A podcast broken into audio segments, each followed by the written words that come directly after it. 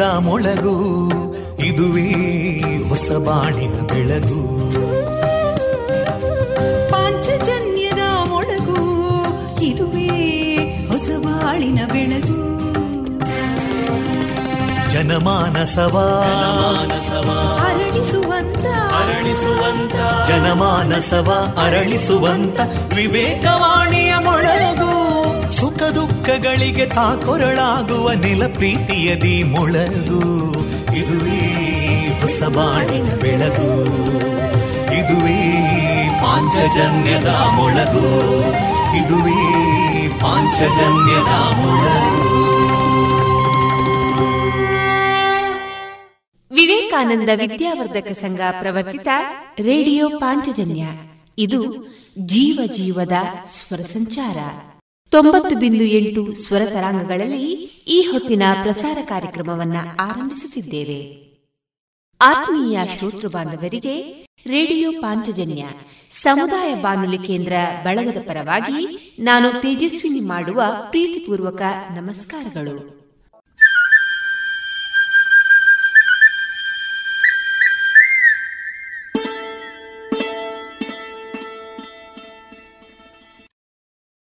ಇದೀಗ ಶ್ರೀದೇವರ ಸ್ತುತಿಯನ್ನ ಆಲಿಸೋಣ.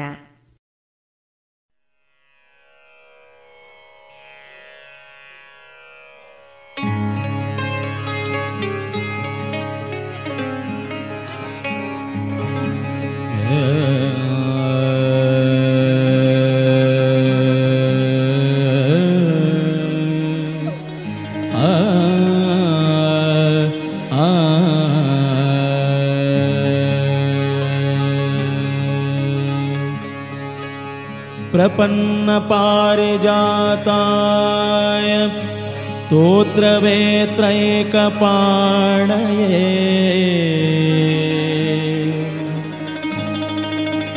ज्ञानमुद्राय।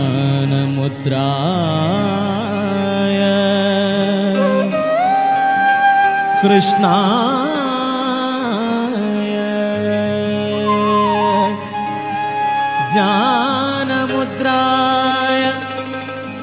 कृष्णाय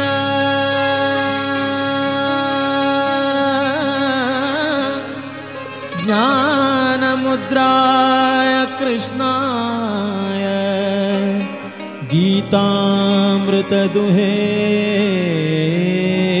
नमः।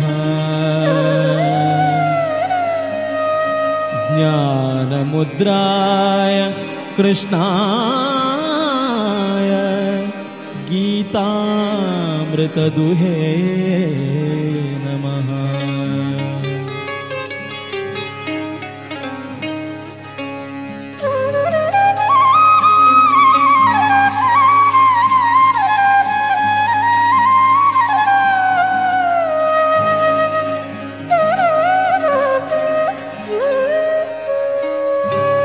ಎಂದು ಕಾಂಬೇನೋ ಎನ್ನ ಸಲಹುವ ತಂದೆ ಉಡುಪಿಯ ಜಾಣನ. ಮಂದಹಾಸ ಪ್ರವೀಣನ. ಇಂದಿರಾ ಭೂರಮಣನ.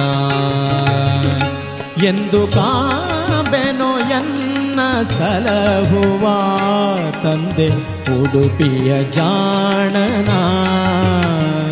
ಮಂದಹಾಸ ಪ್ರವೀಣನ ಇಂದಿರಾ ಭೂರಮಣನ.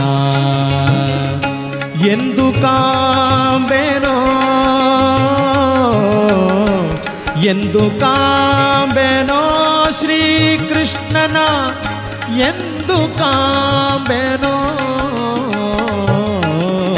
ಎಂದು ಕಾಂಬೆನೋ ಎನ್ನ ಸಲಹುವ ತಂದೆ ಉಡುಪಿಯ ಜಾನನ ಮಂದಹಾಸ ಪ್ರವೀಣನ ಇಂದಿರಾ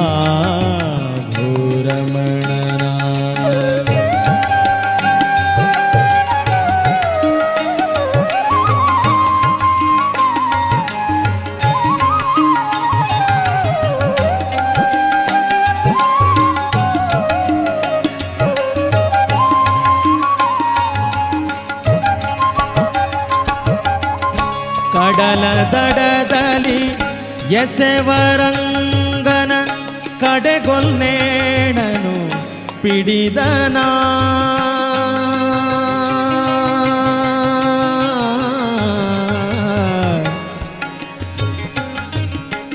ಕಡಲ ದಡದೋಳು ಎಸೆವರಂಗನ ಕಡೆಗೊಲ್ನೇಣನು ಪಿಡಿದನ ಮೃಡಪುರಂದರ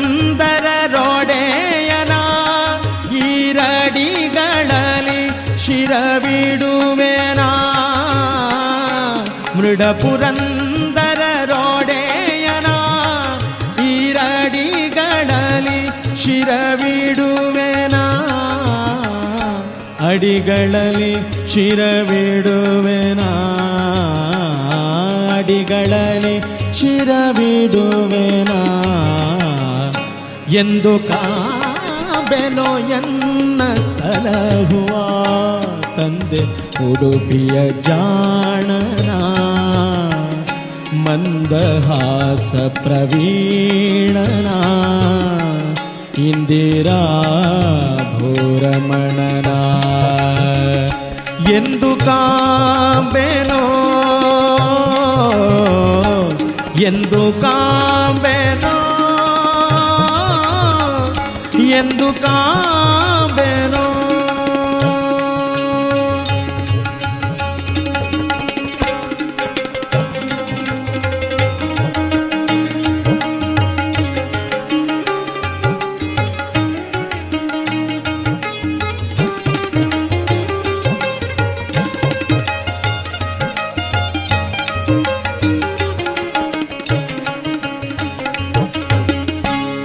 ದೇವಕಿಯ ಜಠರದಲ್ಲಿ ಬಂದನ ಆವ ಪಳ್ಳಿಲಿ ನಿಂದನ.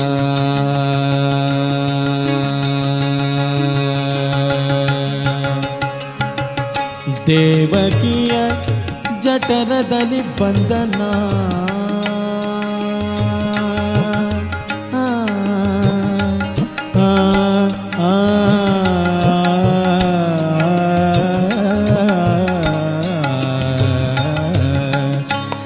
ದೇವಕಿಯ ಜಠರದಲ್ಲಿ ಬಂದನ ಆವ ಪಳ್ಳಿಲಿ ನಿಂದನ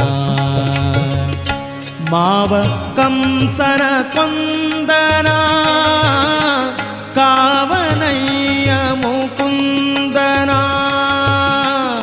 ಮಾವ ಕಂಸನ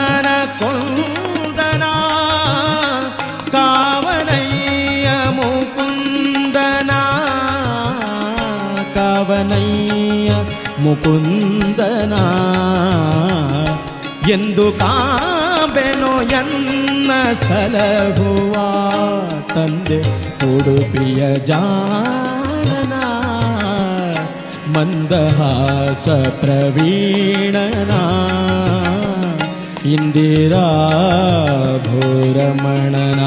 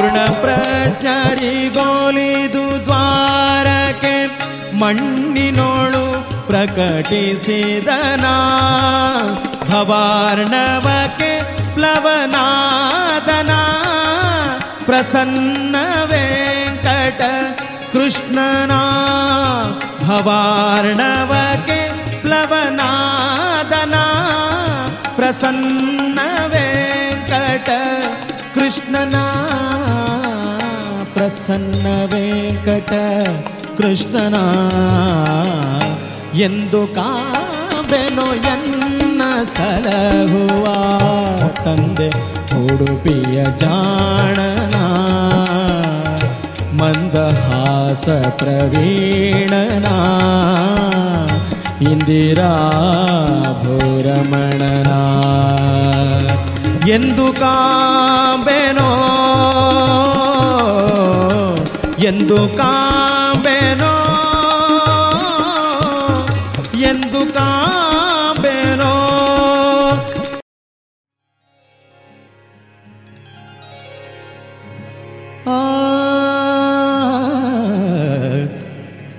ನರನಂಬು ಮನವೇ ಹರಿಯ ನರನಂಬು ಮನವೇ ಹರಿಯ ನರನಂಬು ಮನವೇ ಹರಿಯ ಸಿರಿಯ ನಾಳುವ ದೊರೆಯ ದೊರೆಯ ನಂಬು ಮನವೇ ಹರಿಯ ನರ ನಂಬು ಮನವೇ ಹರಿಯ ಸಿರಿಯ ನಾಳುವ ದೊರೆಯ ದೊರೆಯ ನಂಬು ಮನವೇ ಹರಿಯ.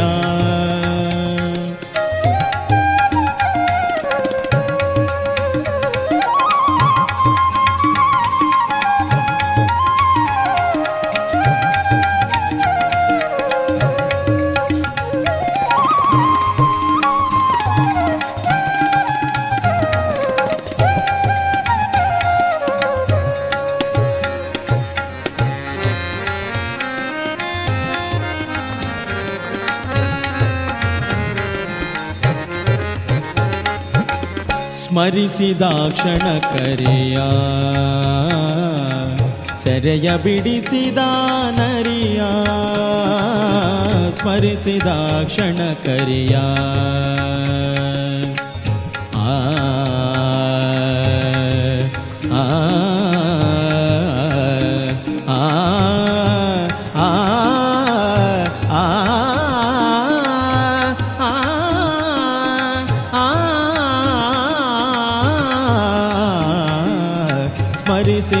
ಕ್ಷಣ ಕರೆಯ. ಸೆರೆಯ ಬಿಡಿಸಿದ ನರಿಯ.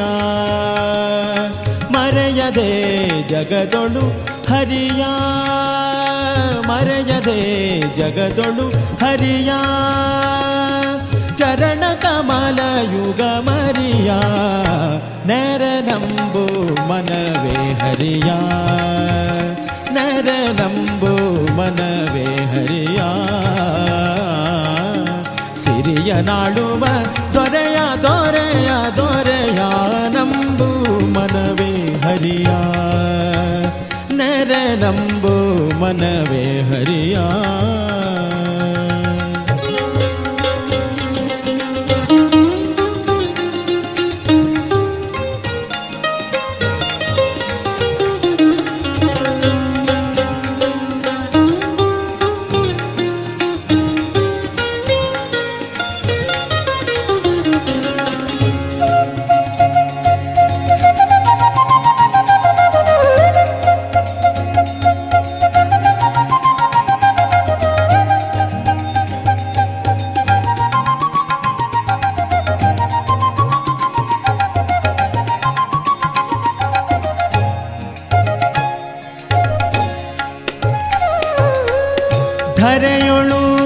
द्रौपदी मोरया।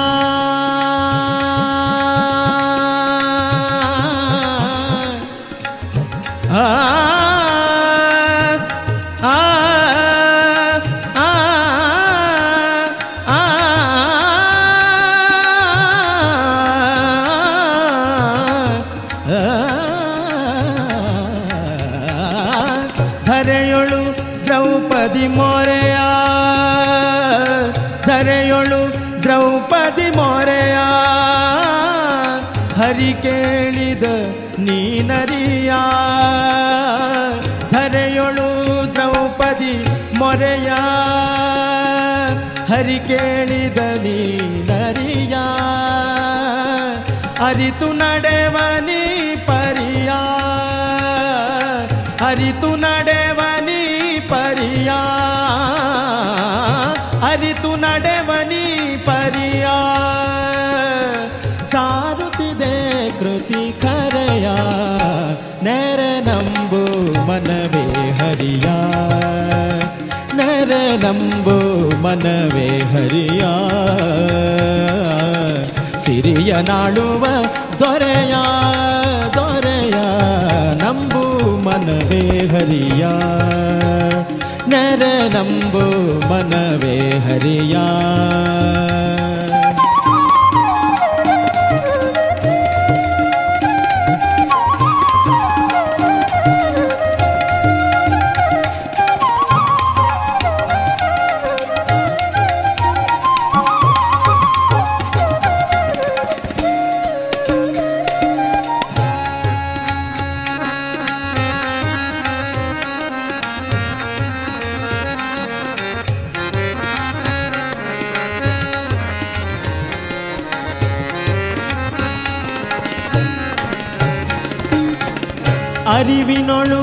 ಮನ ಹರಿಯಾ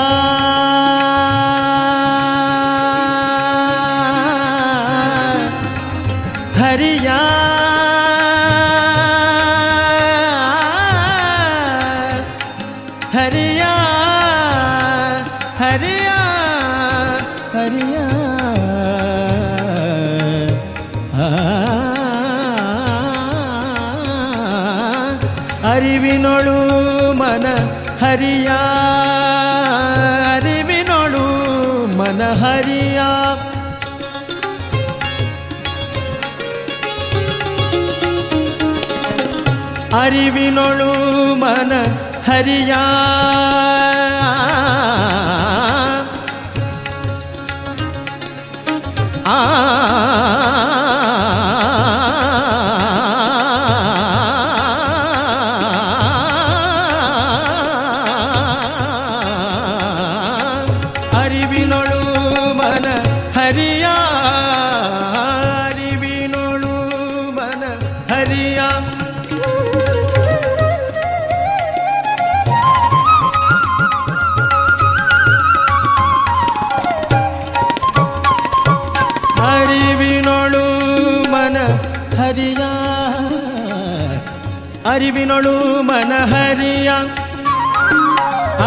ಕಿವಿನೊಳು ಮನಹರಿಯಾ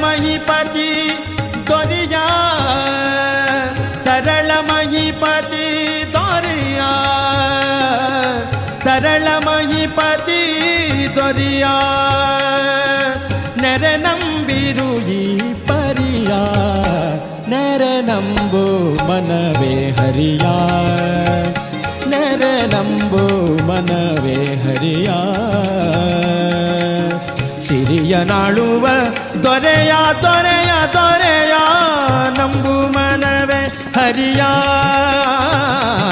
ನಂಬು ಮನವೇ ಹರಿಯ ನಂಬು ಮನವೇ ಹರಿಯ ನಂಬು ಮನವೇ ಹರಿಯ ನರ ನಂಬು ಮನವೇ ಹರಿಯ ನರ ನಂಬು ಮನವೇ ಹರಿಯ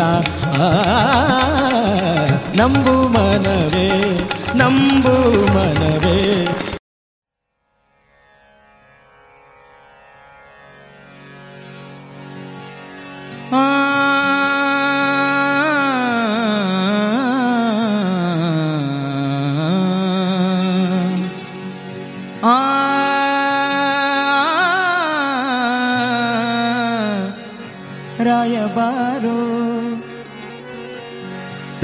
ತಾಯಿ ಬಾರೋ, ನಮ್ಮ ಕಾಯ ಬಾರೋ ಬಾರೋ ಬಾರೋ,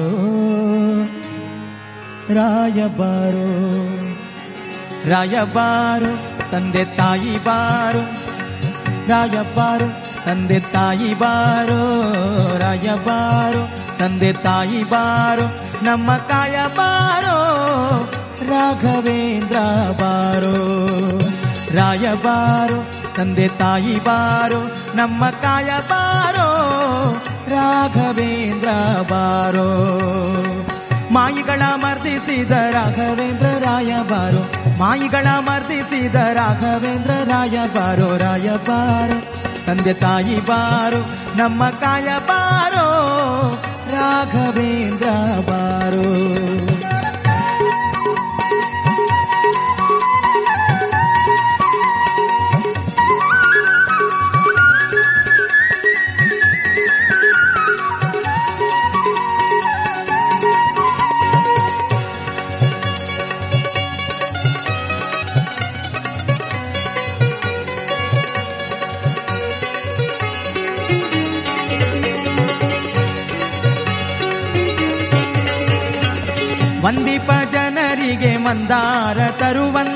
ಕುಂದದ ಭೀಷ್ಟವ ಸಲಿಸುತ್ತಿಪ್ಪ ಬಾರೋ. ವಂದಿಪ ಜನರಿಗೆ ಮಂದಾರ ತರುವಂತೆ ಕುಂದದ ಭೀಷ್ಟವ ಸಲಿಸುತ್ತಿಪ್ಪ ಬಾರೋ. ಕುಂದದ ಭೀಷ್ಟವ ಸಲಿಸುತ್ತಿಪ್ಪ ಸರ್ವಜ್ಞ ಮಂದನ್ನ ಮತಿಗೆ ರಾಘವೇಂದ್ರ ರಾಯ ಬಾರೋ. ರಾಯಬಾರೋ ರಾಯಬಾರೋ ತಂದೆ ತಾಯಿ ಬಾರೋ, ನಮ್ಮ ಕಾಯ ಬಾರೋ, ರಾಘವೇಂದ್ರ ಬಾರೋ.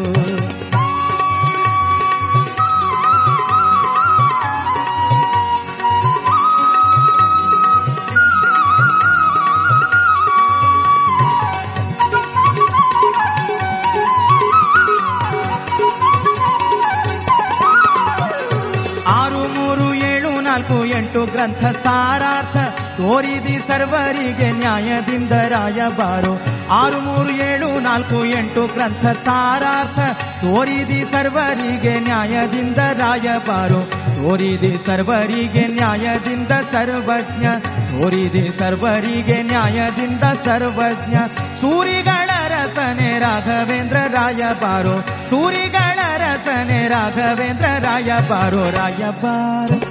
ತಂದೆ ತಾಯಿ ಬಾರೋ ನಮ್ಮ ಕಾಯ ಬಾರೋ ರಾಘವೇಂದ್ರ ಬಾರೋ.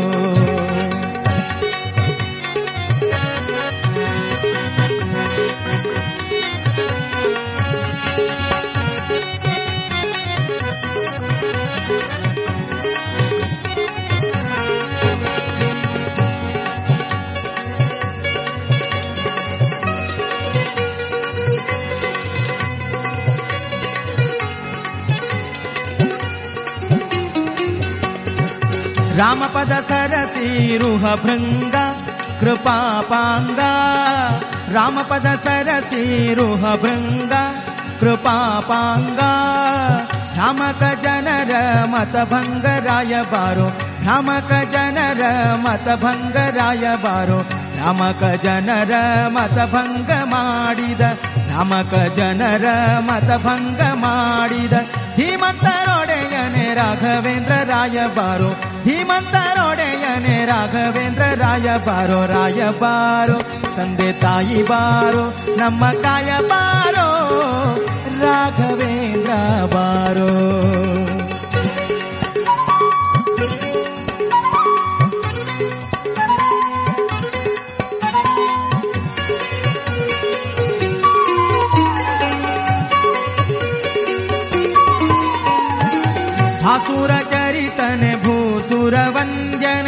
श्री सुधीन्द्र युत्र रायबारो भासुर चरितने श्रीसुधीन्द्रार्यरवरपुत्र वन्द्यने श्री सुधीन्द्र्यरवर पुत्र राजबारो श्री सुधीन्द्रार्यरवर पुत्र ने निध श्री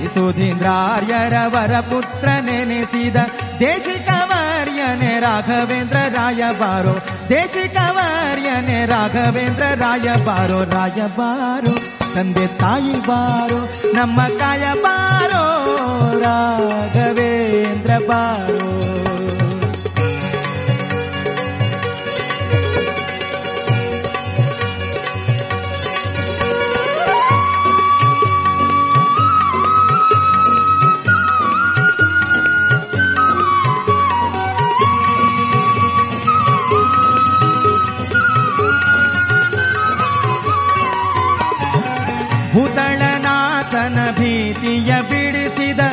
ಪ್ರೇತತ್ವ ಕಳೆದಿ ಮಹಿಷಿಯ ರಾಯಬಾರು ಭೂತಳನಾಥನ ಭೀತಿಯ ಬಿಡಿಸಿದ ಪ್ರೇತತ್ವ ಕಳೆದಿ ಮಹಿಷಿಯ ರಾಯಬಾರು ಪ್ರೇತತ್ವ ಕಳಿದಿ ಮಹಿಷಿಯ ಶ್ರೀ ಜಗನ್ನಾಥ ವಿಠಲನ ಪ್ರೀತಿ ಪಾತ್ರ.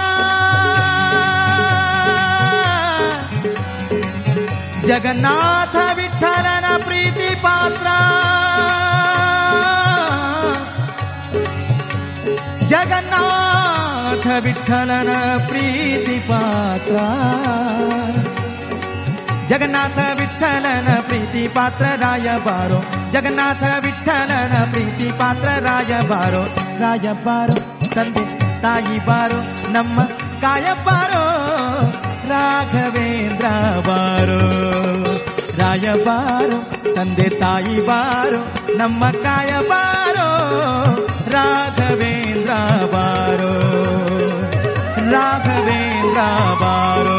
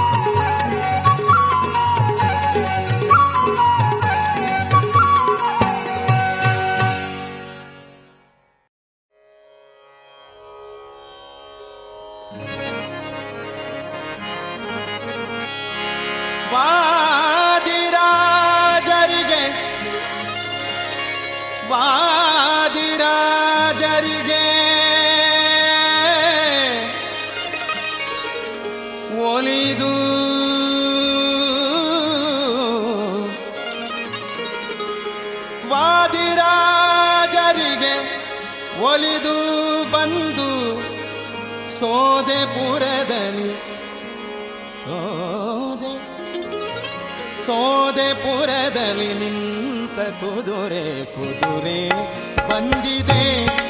ಚೆಲುವ ಕುದುರೆ ಬಂದಿದೆ. ಕುದುರೆ ಬಂದಿದೆ. ಚೆಲುವ ಕುದುರೆ ಬಂದಿದೆ. ಪಾದಿರಾಜರಿಗೆ ಒಲಿದು ಬಂದು, ಪಾದಿರಾಜರಿಗೆ ಒಲಿದು ಬಂದು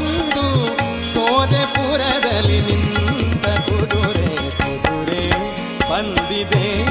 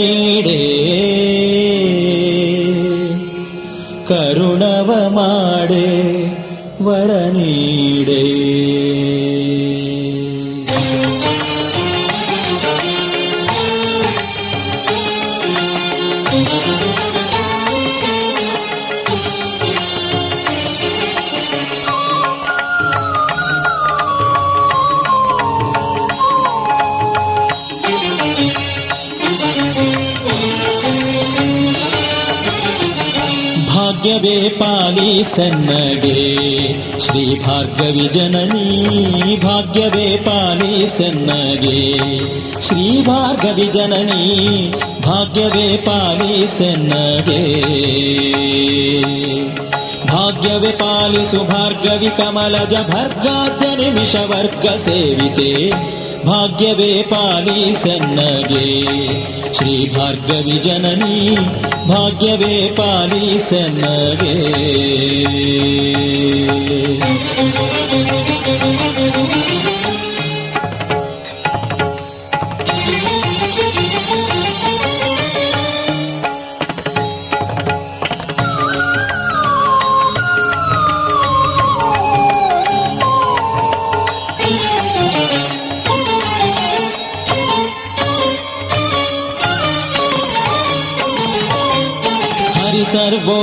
ಗುರು ಸುಖ ತೀರ್ಥರು ಹರ ಫಣಿ ವಿಪಶಕ್ರಾದಿಗಳು ಹರಿ ಸರ್ವೋತ್ತಮ ಗುರು ಸುಖ ತೀರ್ಥರು ಹರ ಫಣಿ ವಿಪಶಕ್ರಾದಿಗಳು ತರತಮ ಭೇದ ಮುರೆರಡು ಸತ್ಯವೆಂದರಿತು ಮರದಿ ಬಲು ಹರುಷ ಪಡುತ್ತಲಿಹ ಭಾಗ್ಯವೇ ಪಾಲಿಸನ್ನಗೆ ಶ್ರೀ ಭಾಗವಿ ಜನನಿ, ಭಾಗ್ಯವೇ ಪಾಲಿಸನ್ನಗೆ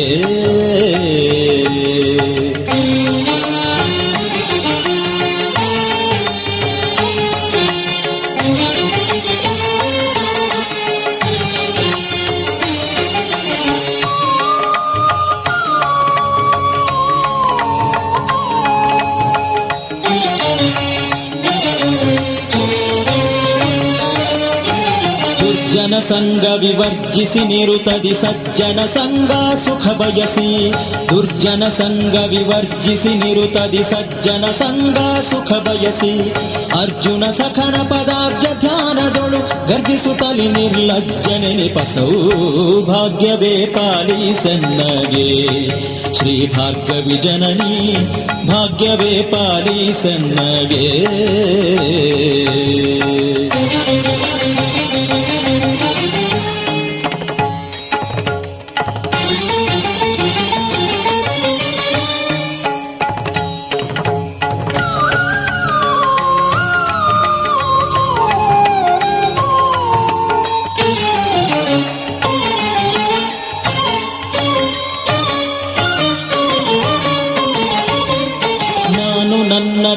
ಹೀನ ಮತಿಯ ಕಳೆದೇನು ಮಾಡುತ್ತಿಹ ಕರ್ಮಗಳ? ನಾನು ನನ್ನದೆಂಬ ಹೀನ ಮತಿಯ ಕಳೆದೇನು ಮಾಡುತ್ತಿಹ ಕರ್ಮಗಳ? ಶ್ರೀನಿವಾಸನ ಪ್ರೇರಣೆಯೆಂದು ಸದಾನುರಾಗದಲ್ಲಿ ಅರ್ಪಿಸುತ್ತಿಹ ಸೌಭಾಗ್ಯವೇ ಪಾಲಿಸನ್ನಗೆ ಶ್ರೀ ಭಾರ್ಗವಿ ಜನನಿ, ಭಾಗ್ಯವೇ ಪಾಲಿಸನ್ನಗೆ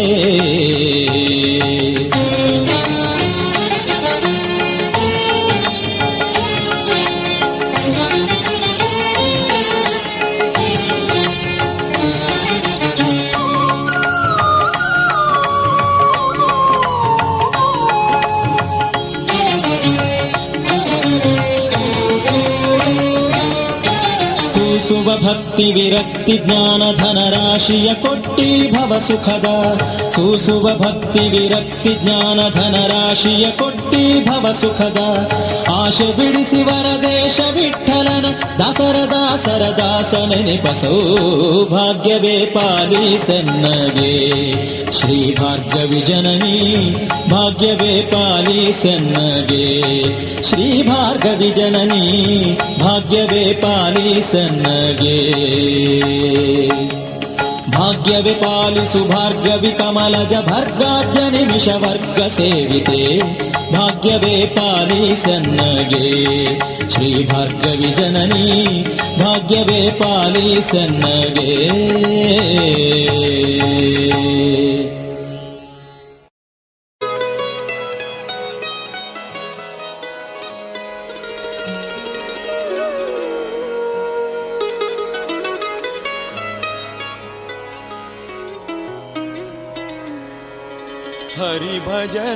ಮಾಡೋ ನಿರಂತರ ಹರಿ ಭಜನೆ ಮಾಡೋ ನಿರಂತರ ಹರಿ ಭಜನೆ ಮಾಡೋ ನಿರಂತರ ಹರಿ ಭಜನೆ ಮಾಡೋ ನಿರಂತರ ಹರಿ ಭಜನೆ ಮಾಡೋ ನಿರಂತರ ಹರಿ ಭಜನೆ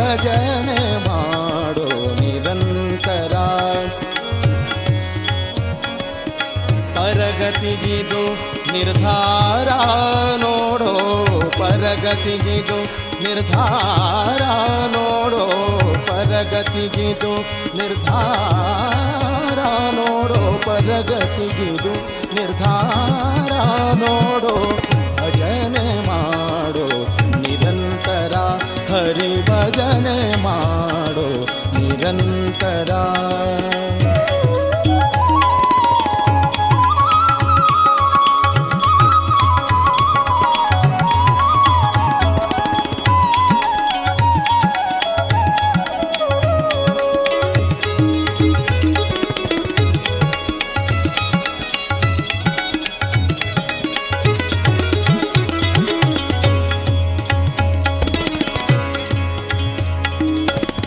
ಮೊದಲು ತೋರುತ್ತಿದೆ ಮಧುರ ವಿಷಯ ಸುಖ.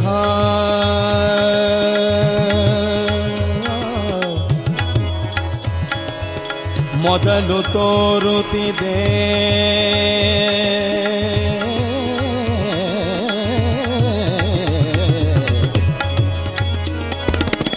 ಮೊದಲು ತೋರುತ್ತಿದೆ ಮಧುರ ವಿಷಯ ಸುಖ. ಮೊದಲು ತೋರುತ್ತಿದೆ ಮಧುರ ವಿಷಯ ಸುಖ ಕಡೆಯಲಿ ದುಃಖ ಅನೇಕ ಕಡೆಯಲಿ ದುಃಖ ಅನೇಕ ಕಡೆಯಲಿ ದುಃಖ ಅನೇಕ ಕಡೆಯಲಿ ದುಃಖ ಅನೇಕ ಕಡೆಯಲಿ ದುಃಖ ಅನೇಕ ಕಡೆಯಲಿ ದುಃಖ ಅನೇಕ ಭಜನೆ ಮಾಡೋ ನಿರಂತರ ಹರಿ ಭಜನೆ ಮಾಡೋ ನಿರಂತರ ಹರಿ ಭಜನೆ ಮಾಡೋ ನಿರಂತರ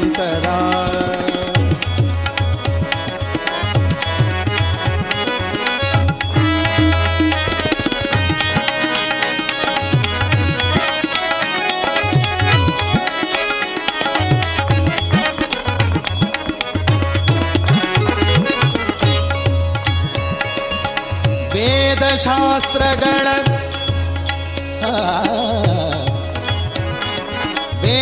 वेदशास्त्रगण मोदरे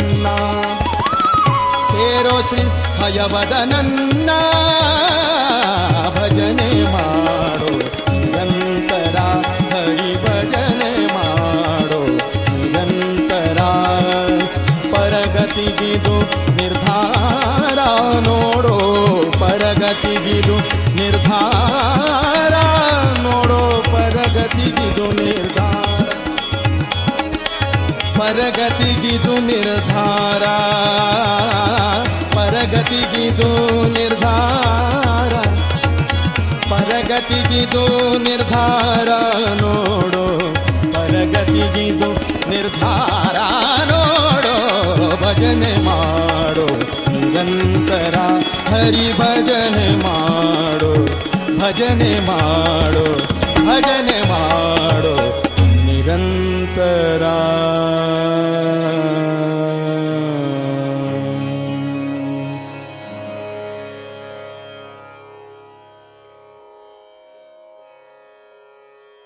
ಇದುವರೆಗೆ ಶ್ರೀದೇವರ ಸ್ತುತಿಯನ್ನ ಆಲಿಸಿದಿರಿ.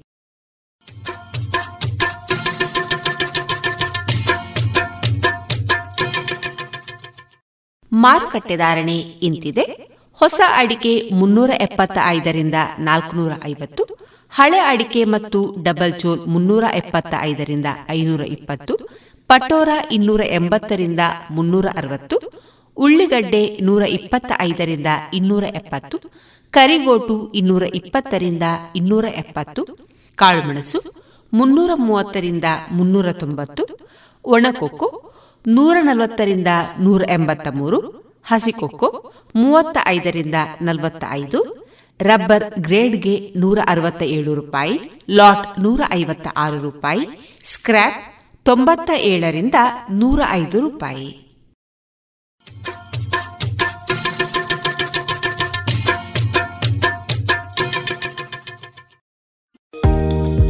ವಿವೇಕಾನಂದ ಪದವಿ ಪೂರ್ವ ಕಾಲೇಜು ಪುತ್ತೂರು. ಸಂಸ್ಕಾರದ ಜೊತೆಗೆ ಶಿಕ್ಷಣ ನೀಡುತ್ತಿರುವ ಏಕೈಕ ವಿದ್ಯಾಸಂಸ್ಥೆ CET NEET JEE KVPY CA foundation ಕೋರ್ಸ್ಗಳಿಗೆ ತರಬೇತಿ. ಸುಸಜ್ಜಿತ ವಿಶಾಲವಾದ ಪ್ರಯೋಗಾಲಯ, ನುರಿತ ಅಧ್ಯಾಪಕರ ತಂಡ. ಅರ್ಹ ಬಡ ವಿದ್ಯಾರ್ಥಿಗಳಿಗೆ ಉಚಿತ ಭೋಜನ ವ್ಯವಸ್ಥೆ, ವಿದ್ಯಾರ್ಥಿ ವೇತನ, ಉಚಿತ ಶಿಕ್ಷಣ. ವಿದ್ಯಾರ್ಥಿ ವಿದ್ಯಾರ್ಥಿನಿಯರಿಗೆ ಕಾಲೇಜು ಆವರಣದಲ್ಲಿ ಪ್ರತ್ಯೇಕ ವಸತಿ ನಿಲಯದ ವ್ಯವಸ್ಥೆಯೊಂದಿಗೆ ಗ್ರಂಥ ಭಂಡಾರವೂ ಲಭ್ಯ. ಮಾಹಿತಿಗೆ ಸಂಪರ್ಕಿಸಿ ಒಂಬತ್ತು ನಾಲ್ಕು ಎಂಟು ಮೂರು ಒಂದು ನಾಲ್ಕು ಆರು ಮೂರು ಮೂರು ಸೊನ್ನೆ.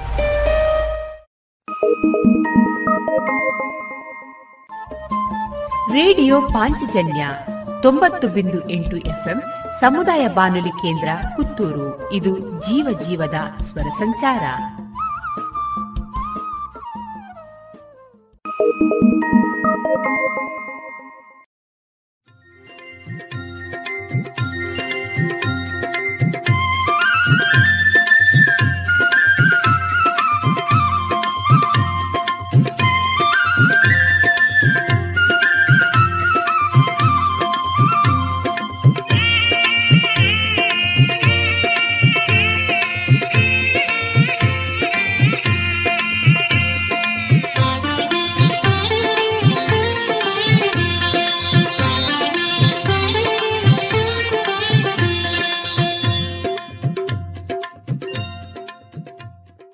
ಇನ್ನು ಮುಂದೆ ಸುಭಾಷ್ ಪಟ್ಟಾಜೆ ಅವರಿಂದ ಅನುರೂಪ ತಾರೆ ಲೇಖನ ವಾಚನವನ್ನ ಕೇಳೋಣ.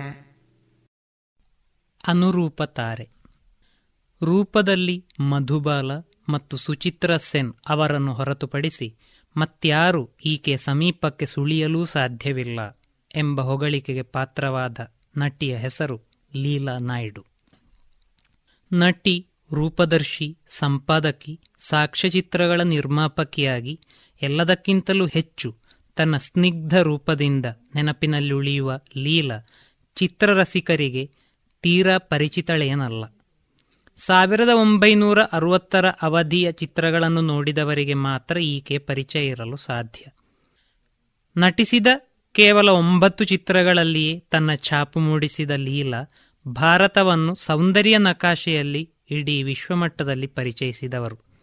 ತನ್ನ ಹದಿನಾಲ್ಕನೆಯ ವಯಸ್ಸಿಗೆ ಸಾವಿರದ ಒಂಬೈನೂರ ಐವತ್ನಾಲ್ಕರ ಮಿಸ್ ಫೆಮಿನಾ ಸೌಂದರ್ಯ ಸ್ಪರ್ಧೆಯಲ್ಲಿ ಭಾರತ ಸುಂದರಿ ಪಟ್ಟವನ್ನಲಂಕರಿಸಿದ ಈಕೆ ನೋಡಲು ಹೂವಿನಂಥವಳು. ಫ್ರೆಂಚ್ ತಾಯಿ, ಭಾರತೀಯ ತಂದೆಯ ಅದ್ಭುತ ಸೃಷ್ಟಿಯಾಗಿದ್ದ ಅವಳ ರೂಪ ಭಾರತೀಯ ಸಾಂಪ್ರದಾಯಿಕ ಮತ್ತು ಪಾಶ್ಚಿಮಾತ್ಯ ಸೊಬಗು ಮಿಳಿತವಾಗಿದ್ದ ಅಪೂರ್ವ ಸಂಗಮವಾಗಿತ್ತು. ಅಮೆರಿಕದ ಪ್ರಸಿದ್ಧ ಫ್ಯಾಷನ್ ನಿಯತಕಾಲಿಕ ವೋಗ್ ಸಾವಿರದ ಒಂಬೈನೂರ ಐವತ್ತಾರರಲ್ಲಿ ವಿಶ್ವದ ಹತ್ತು ಅಭೂತಪೂರ್ವ ಸುಂದರಿಯರು ಎಂಬ ಪಟ್ಟಿಯನ್ನು ಪ್ರಕಟಿಸಿತು ಅದರಲ್ಲಿ ಭಾರತದ ಇಬ್ಬರು ಸ್ಥಾನ ಗಳಿಸಿದರು. ಒಬ್ಬರು ಜೈಪುರದ ಮಹಾರಾಣಿ ಗಾಯತ್ರಿ ದೇವಿ, ಇನ್ನೊಬ್ಬರು ಲೀಲಾ ನಾಯ್ಡು. ಸುಮಾರು ಹತ್ತು ವರ್ಷಗಳ ಕಾಲ ಇವರಿಬ್ಬರೂ ಸತತವಾಗಿ ಆ ಪಟ್ಟಿಯಲ್ಲಿ ಸ್ಥಾನವನ್ನು ಉಳಿಸಿಕೊಂಡಿದ್ದರು. ಮಹಾರಾಣಿ ಗಾಯತ್ರಿ ದೇವಿ ಪಳಗಿದ ರಾಜಕಾರಣಿಯಾಗಿ ತಮ್ಮ ತೊಂಬತ್ತನೆಯ ವರ್ಷದವರೆಗೂ ಅಸ್ತಿತ್ವವನ್ನು ಉಳಿಸಿಕೊಂಡು ಸುದ್ದಿಯಲ್ಲಿದ್ದರೆ ನಟಿ ಲೀಲಾ ನಾಯ್ಡು ಖಾಸಗಿ ಬದುಕಿನ ವೈಫಲ್ಯಗಳು ಅನಾರೋಗ್ಯದಿಂದಾಗಿ ನೇಪಥ್ಯಕ್ಕೆ ಸರಿದಿದ್ದಳು. ವಿಪರ್ಯಾಸವೆಂದರೆ ಇವರಿಬ್ಬರು ಎರಡು ಸಾವಿರದ ಒಂಬತ್ತರ ಜುಲೈ ತಿಂಗಳಿನಲ್ಲಿ ಒಂದೇ ದಿನದ ಅಂತರದಲ್ಲಿ ತೀರಿಕೊಂಡರು. ಡಾಕ್ಟರ್ ಪಟ್ಟಿಪಾಟಿ ರಾಮಯ್ಯ ನಾಯ್ಡು ಮತ್ತು ಮಾರ್ಥಾ ದಂಪತಿಗಳ ಏಕೈಕ ಪುತ್ರಿ ಲೀಲಾ ನಾಯ್ಡು ಜನಿಸಿದ್ದು ಸಾವಿರದ ಒಂಬೈನೂರ ನಲವತ್ತು ಜನವರಿ ಒಂದರಂದು. ತಂದೆ ಪ್ರಸಿದ್ಧ ನ್ಯೂಕ್ಲಿಯರ್ ವಿಜ್ಞಾನಿ. ಸರೋಜಿನಿ ನಾಯ್ಡುವಿನ ಸಂಬಂಧಿಯಾಗಿದ್ದ ರಾಮಯ್ಯ ನಾಯ್ಡು ಆಂಧ್ರಪ್ರದೇಶದ ಮದನಪಲ್ಲಿಯವರು. ಮಹಾನ್ ಪ್ರತಿಭಾವಂತರಾಗಿದ್ದ ಅವರು ನೋಬೆಲ್ ಪ್ರಶಸ್ತಿ ವಿಜೇತೆ ಮೇಡಮ್ ಕ್ಯೂರಿ ಅವರ ಮಾರ್ಗದರ್ಶನದಲ್ಲಿ ಡಾಕ್ಟರೇಟ್ ಪದವಿಯನ್ನು ಗಳಿಸಿ ಕೆಲವು ಕಾಲ ಅವರೊಂದಿಗೆ ಕೆಲಸ ಮಾಡಿ ಯುನೆಸ್ಕೋ ಸೌತ್ ಈಸ್ಟ್ ಏಷ್ಯಾ ಸಲಹೆಗಾರರಾಗಿ ನಂತರ ಮುಂಬೈಯಲ್ಲಿ ಟಾಟಾ ಸಮೂಹದ ಕ್ಯಾನ್ಸರ್ ಸಂಬಂಧಿ ಶೋಧನೆಗಳ ಸಲಹೆಗಾರರಾಗಿ ಹೆಸರು ಮಾಡಿದವರು. ಅವರ ಪತ್ನಿ ಡಾಕ್ಟರ್ ಮಾರ್ತಾ ಫ್ರೆಂಚ್ ಮೂಲದವರಾಗಿದ್ದು ವೃತ್ತಿಯಿಂದ ಪತ್ರಿಕೋದ್ಯಮಿ. ಈ ಬುದ್ಧಿವಂತ ದಂಪತಿಗಳು ಏಳು ಮಕ್ಕಳನ್ನು ಕಳೆದುಕೊಂಡ ನಂತರ ಹುಟ್ಟಿದ ಏಕೈಕ ಸಂತಾನವೇ ಲೀಲಾ. ಹುಟ್ಟಿನಿಂದ ಆಕೆಗೆ ದೊರೆತ ಸಂಪರ್ಕ ಸಾಹಚರ್ಯ ದೊಡ್ಡದು. ಅತ್ತೆ ಸರೋಜಿನಿ ನಾಯ್ಡು, ಮಹಾತ್ಮ ಗಾಂಧಿ, ಉದ್ಯಮಿ ಜಹಾಂಗೀರ್ ಟಾಟಾ, ಅಂತಾರಾಷ್ಟ್ರೀಯ ಮಟ್ಟದ ಕಲಾವಿದರು, ರಾಜಕಾರಣಿಗಳ ಒಡನಾಟದಲ್ಲಿ ಬೆಳೆದ ಲೀಲಾಳಿಗೆ ಅಭಿನಯದಲ್ಲಿ ತರಬೇತಿಯನ್ನು ನೀಡಿದ್ದು ಪ್ರಸಿದ್ಧ ಫ್ರೆಂಚ್ ನಿರ್ಮಾಪಕ ಝೀನ್ ರೆನ್ವಾ. ಕುಟುಂಬದ ಸ್ನೇಹಿತೆಯಾಗಿದ್ದ ಕಮಲಾದೇವಿ ಚಟ್ಟೋಪಾಧ್ಯಾಯರ ಮೂಲಕ ನೃತ್ಯ ಕಲಾವಿದೆ ಬಾಲಸರಸ್ವತಿಯವರಿಂದ ಆರಂಭಿಕ ಪಾಠವನ್ನು ಕಲಿತ ಲೀಲಾಳಿಗೆ ಚಿತ್ರರಂಗವು ನಾಯಕಿಯಲ್ಲಿ ಬಯಸುವ ಎಲ್ಲ ಅರ್ಹತೆಗಳು ಇದ್ದವು. ನಂಬರ್ ಒನ್ ನಾಯಕಿಯಾಗಿರುವುದು ಕಷ್ಟವಲ್ಲ, ಆದರೆ ಆಕೆಗೆ ಅಭಿನಯಕ್ಕೆ ಅವಕಾಶವಿರುವ ಪಾತ್ರಗಳಲ್ಲಿ ಮಾತ್ರ ನಟಿಸುವ ಹಂಬಲ ಇತ್ತು. ಹದಿನಾಲ್ಕನೇ ವಯಸ್ಸಿಗೆ ಬ್ಯೂಟಿ ಕ್ವೀನ್ ಪಟ್ಟ, ಹದಿನೇಳಕ್ಕೆ ಮದುವೆ, ಮರುವರ್ಷ ಮಕ್ಕಳು, ಹತ್ತೊಂಬತ್ತಕ್ಕೆ ಮುರಿದು ಬಿದ್ದ ಮೊದಲ ಮದುವೆ, ನಂತರ ನಟಿಯಾಗಿ ಬದುಕು, ಇಪ್ಪತ್ತೊಂಬತ್ತನೇ ವಯಸ್ಸಿಗೆ ಎರಡನೇ ವಿವಾಹ, ಹೀಗೆ ಒಂದಾದ ಮೇಲೊಂದು ಘಟನೆಗಳು ಆಕೆಯ ಬದುಕಿನಲ್ಲಿ ನಡೆದು ಹೋದವು. ಎಲ್ಲವೂ ಇತ್ತು ಆಕೆಯ ಬದುಕಿನಲ್ಲಿ, ನೆಮ್ಮದಿ ಮಾತ್ರ ಇರಲಿಲ್ಲ. ಭಾರತೀಯ ಚಿತ್ರರಂಗದ ಶೋಮ್ಯಾನ್ ರಾಜ್ ಕಪೂರ್ ಲೀಲಾಳ ಸೌಂದರ್ಯಕ್ಕೆ ಮರುಳಾಗಿ ಅವಳನ್ನು ತನ್ನ ನಾಲ್ಕು ಚಿತ್ರಗಳಿಗೆ ನಾಯಕಿಯಾಗಿ ನಟಿಸುವಂತೆ ಕೇಳಿಕೊಂಡಾಗ ಆ ಅವಕಾಶವನ್ನು ಲೀಲಾ ನಿರಾಕರಿಸಿದ್ದಳು. ಯಾಕೆಂದರೆ ಅವಳ ಆಸಕ್ತಿ ಅಭಿರುಚಿಗಳೇ ಬೇರೆಯಾಗಿದ್ದವು. ಕೇವಲ ಸೌಂದರ್ಯವನ್ನು ಬಿಂಬಿಸುವ ಪಾತ್ರದಲ್ಲಿ ನಟಿಸುವುದು ಮಾತ್ರ ಅವಳ ಆಸಕ್ತಿಯಾಗಿರಲಿಲ್ಲ. ಆದರೆ ರಾಜ್ ಕಪೂರ್ನ ಸಿನಿಮಾಗಳು ಕೇವಲ ಸೌಂದರ್ಯವನ್ನು ಬಿಂಬಿಸುವ ಚಿತ್ರಗಳು ಮಾತ್ರ ಎಂದು ತಿಳಿದುಕೊಳ್ಳುವುದು ತಪ್ಪಾಗುತ್ತದೆ. ಏನೇ ಇದ್ದರೂ ಮೊದಲ ಚಿತ್ರ ಅನುರಾಧ ಮೂಲಕ ಅಭಿನಯವನ್ನು ಸಾಬೀತುಪಡಿಸಿದ ಲೀಲಾಳ ನಟನಾ ಸಾಮರ್ಥ್ಯಕ್ಕೆ ತಕ್ಕ ಪಾತ್ರಗಳು ಆಕೆಯನ್ನು ಹುಡುಕಿಕೊಂಡು ಬರಲೇ ಇಲ್ಲ. ಅವಳ ಸೂಕ್ಷ್ಮಾಭಿವ್ಯಕ್ತಿಯನ್ನು ಯಶಸ್ವಿಯಾಗಿ ಬಳಸಿಕೊಳ್ಳಬಲ್ಲ ಕೆಲವೇ ನಿರ್ದೇಶಕರು ಹಿಂದಿ ಚಿತ್ರರಂಗದಲ್ಲಿ ಇದ್ದಾರೆ ಎಂದು ಹೇಳುವ ಮೂಲಕ ಖ್ಯಾತ ನಿರ್ದೇಶಕ ಬಿ ಆರ್ ಚೋಪ್ರಾ ಆಕೆಯ ನಟನಾ ಕೌಶಲ್ಯವನ್ನು ಎತ್ತಿ ಹಿಡಿದಿದ್ದರು. ಸಿಕ್ಕ ಸಿಕ್ಕ ಚಿತ್ರಗಳಲ್ಲಿ ನಟಿಸುವುದು ಅವಳಿಗೆ ಬೇಕಿರಲಿಲ್ಲ. ಅರ್ಥಪೂರ್ಣ ಪಾತ್ರಗಳಲ್ಲಿ ತೊಡಗಿಕೊಳ್ಳುವುದು ಅವಳ ಉದ್ದೇಶ. ಕಥೆಗೆ ಹೊಂದಾಣಿಕೆ ಇಲ್ಲದ ಹಾಡು ನೃತ್ಯಗಳೇ ತುಂಬಿರುವ ಚಿತ್ರಗಳಲ್ಲಿ ನನ್ನ ಅಭಿವ್ಯಕ್ತಿಗೆ ಅವಕಾಶವೆಲ್ಲಿದೆ ಎಂಬ ಕಾರಣವನ್ನು ನೀಡಿ ಆಕೆ ಅನೇಕ ಅವಕಾಶಗಳನ್ನು ನಿರಾಕರಿಸಿದ್ದಳು. ಬಾದಾಮಿ ಆಕಾರದ ಮುಖ ನಗುಸೂಸುವ ಕಣ್ಣುಗಳ ಲೀಲ ಚಿತ್ರರಂಗವನ್ನು ಪ್ರವೇಶಿಸಿದ್ದು ವಿಚಿತ್ರ ಸನ್ನಿವೇಶದಲ್ಲಿ. ಕುಟುಂಬ ಸ್ನೇಹಿತೆಯಾಗಿದ್ದ ಕಮಲಾದೇವಿ ಚಟ್ಟೋಪಾಧ್ಯಾಯರಿಗೆ ಛಾಯಾಗ್ರಹಣ ಒಂದು ಹವ್ಯಾಸವಾಗಿತ್ತು. ಒಮ್ಮೆ ತಮ್ಮ ಕೆಮರಾದ ರೋಲ್ನಲ್ಲಿ ಉಳಿದಿದ್ದ ಕೊನೆಯ ಕೆಲವು ಫ್ರೇಮ್ಗಳಲ್ಲಿ ಲೀಲಾಳ ಸೌಂದರ್ಯವನ್ನು ಸೆರೆ ಹಿಡಿದರು. ಆ ಫೋಟೋಗಳನ್ನು ಆಕಸ್ಮಿಕವಾಗಿ ನೋಡಿದ ನಿರ್ದೇಶಕ ಹೃಷಿಕೇಶ್ ಮುಖರ್ಜಿ ಅವಳನ್ನೇ ತಮ್ಮ ಚಿತ್ರ ಅನುರಾಧಕ್ಕೆ ನಾಯಕಿ ಎಂದು ನಿರ್ಧರಿಸಿದರು. ಹೀಗೆ ಬಲರಾಜ್ ಸಹಾನಿಯ ನಾಯಕಿಯಾಗಿ ಸಾವಿರದ ಒಂಬೈನೂರ ಅರವತ್ತರಲ್ಲಿ ಆಕೆ ಚಿತ್ರರಂಗವನ್ನು ಪ್ರವೇಶಿಸಿದರು. ಹಿಂದಿ ಭಾಷೆಗೆ ಇಂಗ್ಲಿಷ್ ಲೇಪವಿದ್ದು ಸ್ಪಷ್ಟತೆ ಇರಲಿಲ್ಲ, ಆದರೆ ಅದನ್ನು ಕಷ್ಟಪಟ್ಟು ಸುಧಾರಿಸಿಕೊಂಡು ತಾನೇ ಸ್ವತಃ ಧ್ವನಿ ಡಬ್ ಮಾಡಿಸಿದ ಆಕೆಯ ಪ್ರಯತ್ನ ಮೆಚ್ಚುಗೆಗೆ ಪಾತ್ರವಾಗಿತ್ತು.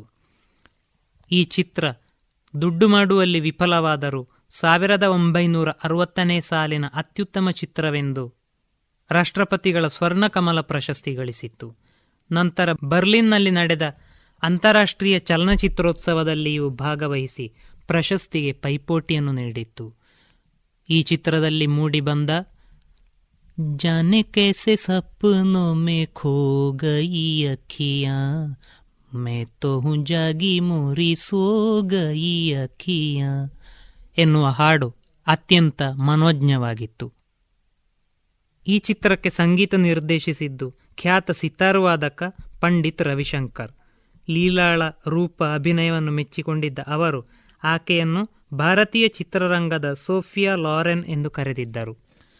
ನಿರ್ದೇಶಕ ಚೇತನ್ ಆನಂದ್ ಸಾವಿರದ ಒಂಬೈನೂರ ಅರವತ್ತೈದರಲ್ಲಿ ಗೈಡ್ ಚಿತ್ರವನ್ನು ನಿರ್ಮಿಸಲು ಯೋಚಿಸಿದಾಗ ಆತನ ಕಣ್ಣಿನಲ್ಲಿ ರೋಸಿಯ ಪಾತ್ರಕ್ಕಿದ್ದವಳು ಲೀಲಾ ನಾಯ್ಡು. ಚಿತ್ರದ ನಾಯಕಿಗೆ ಸಾಂಪ್ರದಾಯಿಕ ನೃತ್ಯದಲ್ಲಿ ಪರಿಣತಿ ಇರಲೇಬೇಕಿತ್ತು. ಇದೊಂದೇ ಕಾರಣಕ್ಕಾಗಿ ಆ ಪಾತ್ರ ವಹೀದಾ ರೆಹಮಾನ್ ಪಾಲಾಗಿತ್ತು. ಲಾವಣ್ಯವತಿಯಾಗಿದ್ದ ಲೀಲಾ ಪ್ರತಿಭೆಗಳ ಸಂಗಮವಾಗಿದ್ದಳು. ಬೆರಗುಗೊಳಿಸುವ ರೂಪಿನೊಂದಿಗೆ ಉತ್ತಮ ಅಭಿರುಚಿಯನ್ನು ಹೊಂದಿದ್ದ ಅವಳ ಶಿಕ್ಷಣ ಜಿನೇವಾ ಸ್ವಿಟ್ಜರ್ಲ್ಯಾಂಡ್ಗಳಲ್ಲಿ ಆಗಿತ್ತು. ತಂದೆ ತಾಯಿಗಳು ವೃತ್ತಿಯ ಕಾರಣದಿಂದಾಗಿ ಭಾರತದಿಂದ ಹೊರಗಿದ್ದುದರಿಂದ ಇಂಗ್ಲಿಷ್, ಫ್ರೆಂಚ್ ಭಾಷೆಗಳು ಸುಲಲಿತವಾಗಿದ್ದವು. ಸಾಹಿತ್ಯದೆಡೆಗೂ ಅಪಾರ ಆಸಕ್ತಿ ಇದ್ದ ಅವಳಿಗೆ ಓದುವುದು ಒಂದು ಹವ್ಯಾಸವಾಗಿತ್ತು. ಸುನಿಲ್ ದತ್ತನ ಜೊತೆ ನಟಿಸಿದ ಎ ರಾಸ್ತೆ ಹೆ ಪ್ಯಾರ್ಕೆ ಎಂಬ ನೈಜ ಕಥೆ ಆಧಾರಿತ ಚಿತ್ರ ಅವರನ್ನು ಜನರಿಗೆ ಪರಿಚಯಿಸಿತು. ಈ ಚಿತ್ರ ಸೋತರು ಹಾಡುಗಳು ಆಫ್ ಬೀಟ್ ಕತೆ ಮತ್ತು ಲೀಲಾಳ ರೂಪಿನಿಂದ ಸುದ್ದಿ ಮಾಡಿತ್ತು. ಈ ಚಿತ್ರವನ್ನು ವೀಕ್ಷಿಸಿದ ನಟಿ ಸುಚಿತ್ರಾ ಸೇನ್ ಎ ಖಾಮೋಶಿಯಾ ಎ ತನ್ಹಾಯಿಯಾ ಎಂಬ ಹಾಡಿಗೆ ಲೀಲಾ ತುಟಿ ಅಲುಗಿಸಿದ್ದು ಅದ್ಭುತವಾಗಿದೆ ಎಂದು ಹೊಗಳಿದ್ದರೆ ನಟ ಮನೋಜ್ ಕುಮಾರ್. ಈ ಚಿತ್ರದಲ್ಲಿ ಸಹನಟ ರೆಹಮಾನ್ ಅವರನ್ನು ಪ್ರಚೋದಿಸುವ ದೃಶ್ಯವನ್ನು ಕೇವಲ ಒಂದು ನಗು ಮತ್ತು ತೋಳುಗಳ ಚಲನೆಯ ಮೂಲಕ ಅತ್ಯಂತ ಸೂಕ್ಷ್ಮವಾಗಿ ಅಶ್ಲೀಲ ಎನ್ನಿಸದಂತೆ ಅಭಿವ್ಯಕ್ತಿಸಿದ್ದಾಳೆ.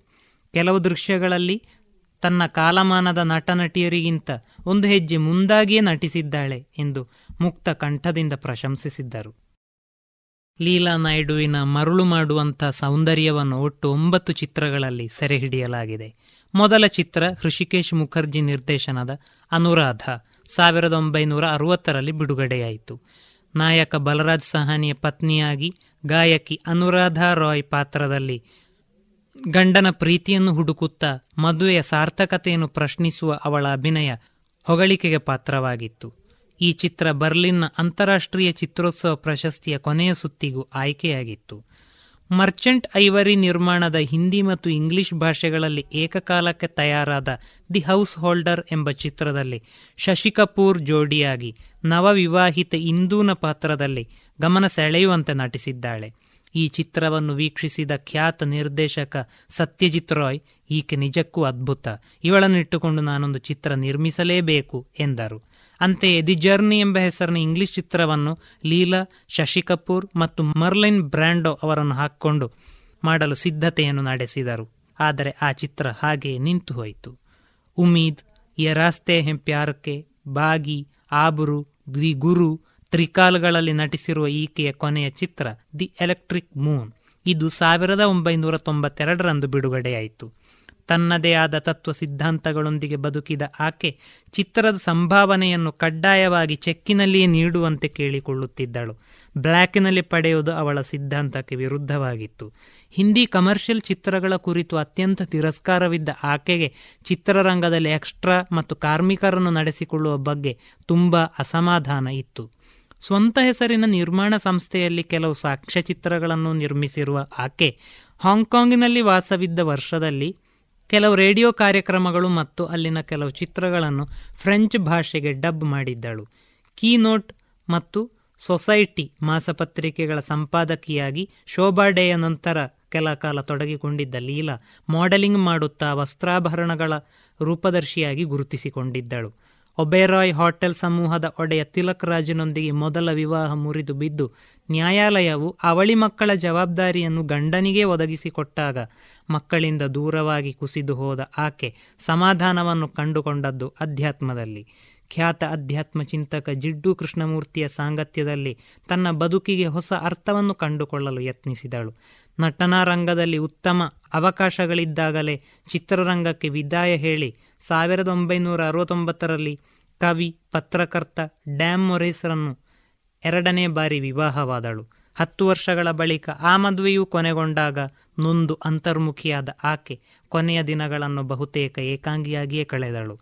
ಅವಳಿ ಮಕ್ಕಳಾದ ಪ್ರಿಯ, ಮಾಯಾರೊಂದಿಗೆ ಆತ್ಮೀಯ ಒಡನಾಟ ಇರಲಿಲ್ಲ. ಒಂದು ಹಂತದಲ್ಲಿ ಆರ್ಥಿಕ ಸಂಕಷ್ಟಗಳನ್ನು ಮೆಟ್ಟಿ ನಿಲ್ಲಲು ತನ್ನ ಮನೆಯಲ್ಲಿಯೇ ಕೆಲವು ಪೇಯಿಂಗ್ ಗೆಸ್ಟ್ಗಳನ್ನಿಟ್ಟುಕೊಂಡು ಅವರ ಒಡನಾಟದಲ್ಲಿ ಬದುಕಿದ ಆಕೆ ಎರಡು ಸಾವಿರದ ಒಂಬತ್ತರ ಜುಲೈ ಇಪ್ಪತ್ತೆಂಟರಂದು ತೀವ್ರ ಅನಾರೋಗ್ಯದಿಂದಾಗಿ ತೀರಿಕೊಂಡಳು. ಆಗ ಆಕೆಯ ವಯಸ್ಸು ಅರವತ್ತೊಂಬತ್ತು. ಸೌಂದರ್ಯದ ಸಂಕೇತವೆಂದೇ ಪರಿಗಣಿತಳಾದ ಲೀಲಾಳಿಗೆ ಆ ಬಗ್ಗೆ ಸ್ವಲ್ಪವೂ ಅಹಂಕಾರ ಇರಲಿಲ್ಲ. ಅತ್ಯಂತ ಸರಳವಾಗಿದ್ದ ಆಕೆ ಅದ್ಭುತ ಜೀವಿ, ಒಳ್ಳೆಯ ಸ್ನೇಹಿತೆಯಾಗಿದ್ದಳು ಎಂದು ಆಕೆಯೊಂದಿಗೆ ಹತ್ತಿರದಲ್ಲಿ ಒಡನಾಡಿದ ಪ್ರತಿಯೊಬ್ಬರ ಅಭಿಪ್ರಾಯವಾಗಿತ್ತು. ದೂರದಿಂದ ಚಿತ್ರನಟ ನಟಿಯರ ಬದುಕು ಆಕರ್ಷಣೀಯ ಎನಿಸುತ್ತದೆ. ಅವರಿಗೇನು ಎಲ್ಲವೂ ಇದೆ ಎಂದುಕೊಳ್ಳುತ್ತೇವೆ. ಆದರೆ ಇಂಥವರ ಖಾಸಗಿ ಬದುಕು ತೆರೆದುಕೊಂಡಾಗಲೇ ಏನಿತ್ತು ಏನಿಲ್ಲ ಎಂದು ಅರ್ಥವಾಗುತ್ತದೆ. ವಿಶ್ವದ ಹತ್ತು ಸುಂದರಿಯರ ಪೈಕಿ ಒಬ್ಬಳು ಎಂಬ ಹೊಗಳಿಕೆಗೆ ಪಾತ್ರಳಾಗಿದ್ದ ಲೀಲಾ ನಾಯ್ಡು ನಟಿಸಿದ್ದು ಒಂಬತ್ತು ಚಿತ್ರಗಳಲ್ಲಿ ಮಾತ್ರ. ರಾಜ್ ಕಪೂರ್ನ ಸಿನಿಮಾಗಳಲ್ಲಿ ನಾಯಕಿಯಾಗಿ ನಟಿಸಲು ನಿರಾಕರಿಸಿದ್ದ ಆಕೆಯನ್ನು ಹಾಕಿಕೊಂಡು ಚಿತ್ರವನ್ನು ಮಾಡುವ ಹಂಬಲ ಖ್ಯಾತ ನಿರ್ದೇಶಕ ಸತ್ಯಜಿತ್ ರೇ ಅವರಿಗಿತ್ತು. ಅಭಿವ್ಯಕ್ತಿಗೆ ಅವಕಾಶವಿದ್ದ ಪಾತ್ರಗಳಲ್ಲಿ ಮಾತ್ರ ನಟಿಸುವ ಆಸಕ್ತಿ ಇದ್ದ ಲೀಲಾ, ರೂಪದರ್ಶಿ, ಪತ್ರಕರ್ತೆ, ಸಾಕ್ಷ್ಯಚಿತ್ರಗಳ ನಿರ್ಮಾಪಕಿಯೂ ಆಗಿದ್ದಳು. ಖಾಸಗಿ ಬದುಕಿನ ವೈಫಲ್ಯಗಳು ಅವಳನ್ನು ಒಂಟಿತನಕ್ಕೆ ತಳ್ಳಿದ್ದವು. ಇದುವರೆಗೆ ಅನುರೂಪ ತಾರೆ ಲೇಖನವನ್ನ ವಾಚಿಸಿದವರು ಸುಭಾಷ್ ಪಟ್ಟಾಜೆ.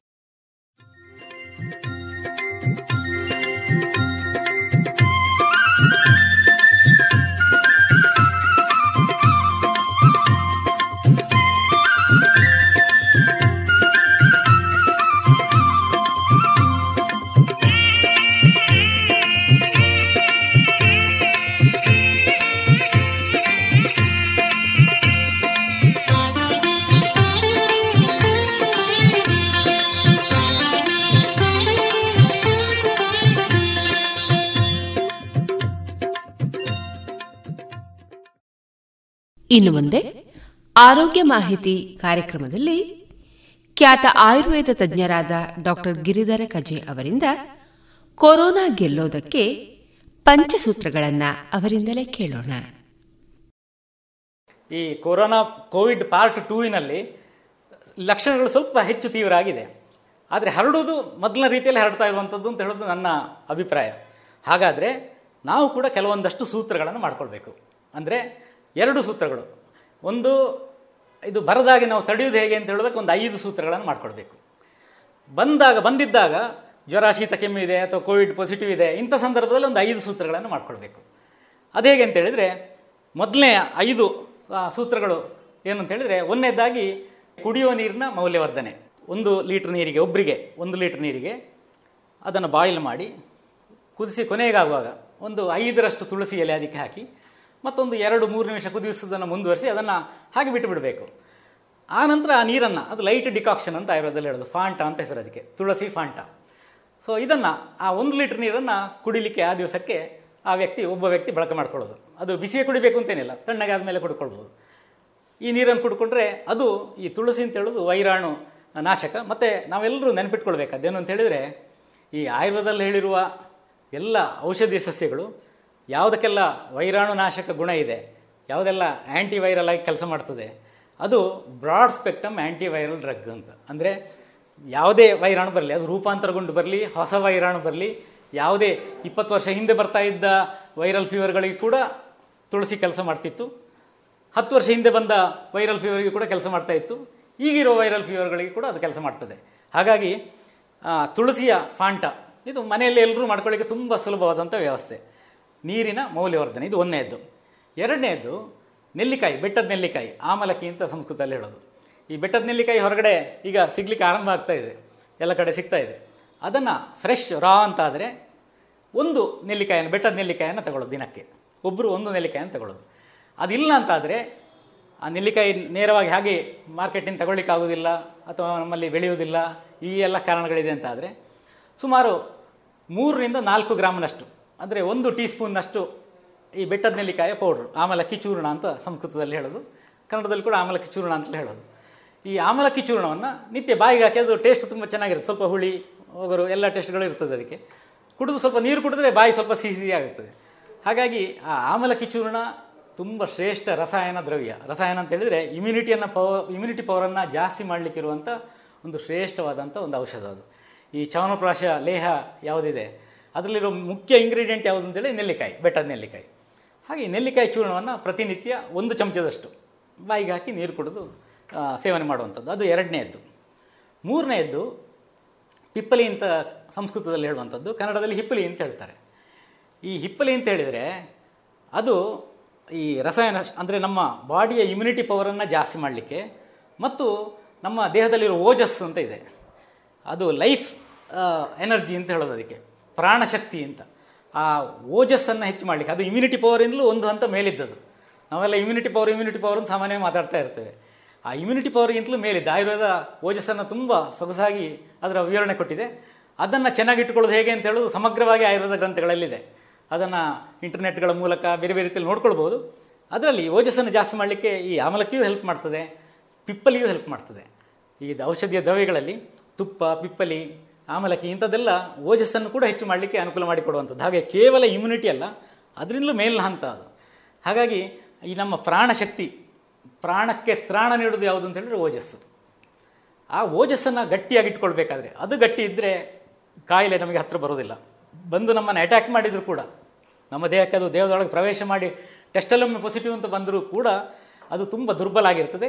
ನಾವೇ ಗೆಲ್ಲಬೇಕಾದಾಗ ಹಾಗಾಗಿ ಓಜಸ್ಸನ್ನು ಗಟ್ಟಿಯಾಗಿ ಇಟ್ಕೊಂಡ್ರೆ ನಮ್ಮ ರೋಗ ನಿರೋಧಕ ಶಕ್ತಿಯನ್ನು ಜಾಸ್ತಿಯಾಗಿ ಇಟ್ಕೊಂಡ್ರೆ ಇದನ್ನು ಗೆಲ್ಲಿಗೆ ಸುಲಭ ಆಗ್ತದೆ. ಅದರಿಂದಾಗಿ ಈ ಹಿಪ್ಪಲಿ ಅಥವಾ ಪಿಪ್ಪಲಿ ಅಂತ ಯಾವುದು ಹೇಳ್ತೇವೆ, ಈಗಿನ ಈ COVID two COVID part two ಅನ್ನು ನೋಡಿದರೆ ಅದರಿಂದ ತೊಂದರೆ ಆಗೋದು ಯಾವಾಗ ಅಂದರೆ ರೆಸ್ಪಿರೇಟರಿ ಸಿಸ್ಟಮಿಗೆ ಇಫೆಕ್ಟ್ ಆದಾಗ.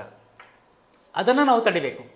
ಜ್ವರ ಇರೋದು ಕಡಿಮೆ ಆಗ್ತದೆ, ಕೆಮ್ಮು ಇರೋದು ಕಡಿಮೆ ಆಗ್ತದೆ ಕೆಮ್ಮು, ಸುಸ್ತು ಇರೋದು ಮೈಕೈ ನೋವು, ಇದೆಲ್ಲ ಹೇಗೂ ಕಡಿಮೆ ಆಗ್ತದೆ ತಲೆನೋವು ಇದೆಲ್ಲ ಒಂದು ಎರಡು ಮೂರು ದಿವಸಗಳಲ್ಲಿ ಕಡಿಮೆ ಆಗ್ತದೆ. ಆದರೆ ಎಲ್ಲರೂ ಕೂಡ ಐ ಸಿ ಯುಗೆ ಹೋಗೋದು ಅಥವಾ ಬೇರೆ ತೊಂದರೆಗಳಾಗೋದು ಯಾವಾಗ ಅಂತ ಹೇಳಿದರೆ ರೆಸ್ಪಿರೇಟರಿ ಪ್ರಾಬ್ಲಮ್ ಜಾಸ್ತಿ ಆದಾಗ. ಹಾಗಾಗಿ ಆ ರೆಸ್ಪಿರೇಟ್ರಿ ತೊಂದರೆ ಆಗದೇ ಇರಬೇಕು ಅಂತಾದರೆ ಅದನ್ನು ಪ್ರಿವೆಂಟ್ ಮಾಡಬೇಕಾದ್ರೆ ಅದರ ಇಮ್ಯುನಿಟಿ ಪವರನ್ನು ಹೈಯೆಸ್ಟ್ ಲೆವೆಲ್ನಲ್ಲಿ ಇಟ್ಕೊಳ್ಳಿಕ್ಕೆ ಈ ಪಿಪ್ಪಲಿ ತುಂಬ ಒಳ್ಳೆಯ ದ್ರವ್ಯ. ಹಾಗಾಗಿ ಆ ಪಿಪ್ಪಲಿಯನ್ನು ಅದರಲ್ಲಿ ಬೇರೆ ಬೇರೆ ನಮೂನೆ ಅದನ್ನು ಸೇವಿಸುವ ವಿಧಾನ ಬೇರೆ ಬೇರೆ ರೀತಿಯಲ್ಲಿ ನಮ್ಮ ಆಯುರ್ವೇದ ಗ್ರಂಥಗಳಲ್ಲಿದೆ. ಪಿಪ್ಪಲಿ ವರ್ಧಮಾನ ರಸಾಯನ ಅಂತ ಒಂದಿದೆ. ಅಂದರೆ ಪಿಪ್ಪಲಿಯನ್ನು ಪ್ರತಿ ದಿವಸ ಅದರ ಡೋಸೇಜನ್ನು ಜಾಸ್ತಿ ಮಾಡ್ತಾ ಹೋಗಿ ಹತ್ತು ದಿವಸಗಳ ತನಕ ಜಾಸ್ತಿ ಮಾಡ್ತಾ ಹೋಗೋದು. ಆಮೇಲೆ ಹತ್ತು ದಿವಸ ಕಡಿಮೆ ಮಾಡ್ತಾ ಬರೋದು. ಹೀಗೆ ಅದೊಂದು ಶ್ರೇಷ್ಠವಾದ ವಿಧಾನ ಇದೆ. ಆದರೆ ನಾವೀಗ ಸಾಮಾನ್ಯವಾಗಿ ನಾವೆಲ್ಲ ಏನು ಮಾಡ್ಬೋದು ಅಂತ ಹೇಳಿದರೆ, ಆ ಹಿಪ್ಪಲಿಯಲ್ಲಿ ಅದರ ಲೆಂತ್ ಅಂದರೆ ಪೈಪರ್ ಲಾಂಗಮ್ ಅಂತ ಹೇಳೋದು. ಈ ಕಾಳು ಮೆಣಸು ಇದೆ ಅಲ್ವಾ? ಅದಕ್ಕೆ ಪೈಪರ್ ನೈಗ್ರಮ್ ಅಂತ ಹೇಳೋದು.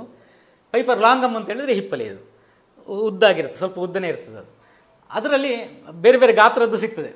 ಸುಮಾರು ಒಂದು ಸೆಂಟಿಮೀಟರ್ನಷ್ಟು ಉದ್ದ ಇರುವಂಥ ಪಿಪ್ಪಲಿ ಸಾಕು. ಅಂದರೆ ಒಂದು ಪಿಪ್ಪಲಿ ಅಂತ ಹೇಳಿದರೆ ಅಷ್ಟು, ಅಥವಾ ಅರ್ಧ ಮಾಡಿ ತ, ಉದ್ದ ಜಾಸ್ತಿ ಇದ್ದರೆ ಅದನ್ನು ಅರ್ಧ ಮಾಡಿ ತಗೊಳ್ಬೋದು ಅದನ್ನು ಹಾಗೆ ಕೌಂಟ್ ಮಾಡ್ತಾ ದಿವಸಕ್ಕೆ ದಿವಸಕ್ಕೆ ಸುಮಾರು ಮೂರು ಪಿಪ್ಪಲಿ, ಆ ರೀತಿಯ ಒಂದು ಸೆಂಟಿಮೀಟ್ರದ್ದು ಮೂರು ಪೀಸ್ಗಳು.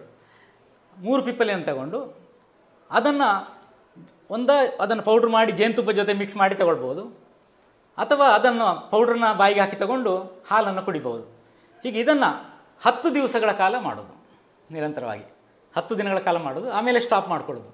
ಆಮೇಲೆ ಪುನಃ ಒಂದು ಹತ್ತು ದಿವಸ ಬಿಟ್ಟು ಮತ್ತೆ ಪುನಃ ಹತ್ತು ದಿವಸಗಳ ಕಾಲ ಮಾಡೋದು. ಎಲ್ಲಿ ತನಕ ಅಂತ ಹೇಳಿದರೆ, ಈ pandemic COVID two part two ಎಲ್ಲಿ ಯಾವಾಗ ಕಡಿಮೆ ಆಗ್ತದೆ ಕಂಟ್ರೋಲಿಗೆ ಬರ್ತದೆ, ಅಲ್ಲಿ ತನಕ ಸ್ವಲ್ಪ ಒಂದು ಎರಡು ಮೂರು ತಿಂಗಳುಗಳ ಕಾಲ ಇದನ್ನು ಮಾಡ್ಕೊಳ್ಳೋದು. ಹತ್ತು ದಿವಸ ಗ್ಯಾಪ್ ಕೊಟ್ಟು ನಿರಂತರವಾಗಿ ಮಾಡ್ತಾ ಹೋಗೋದು ಬೇಡ. ಈಗ ಒಂದು ಮೂರು ಪಿಪ್ಪಲಿಯನ್ನು, ದಿನಕ್ಕೆ ಮೂರು ಪಿಪ್ಪಲಿಯನ್ನು, ಅಂದರೆ ಬೆಳಗ್ಗೆ ಒಂದೇ ಹೊತ್ತಿಗೆ, ಅದನ್ನು ಒಂದು ಪೌಡ್ರ್ ಮಾಡಿ ತಗೊಳ್ಬೋದು, ಅಥವಾ ಹಾಗೆ ಜಗದ ನುಂಗ್ಲಿಕ್ಕೆ ಸ್ವಲ್ಪ ಖಾರ ಇರ್ತದೆ ಅದು.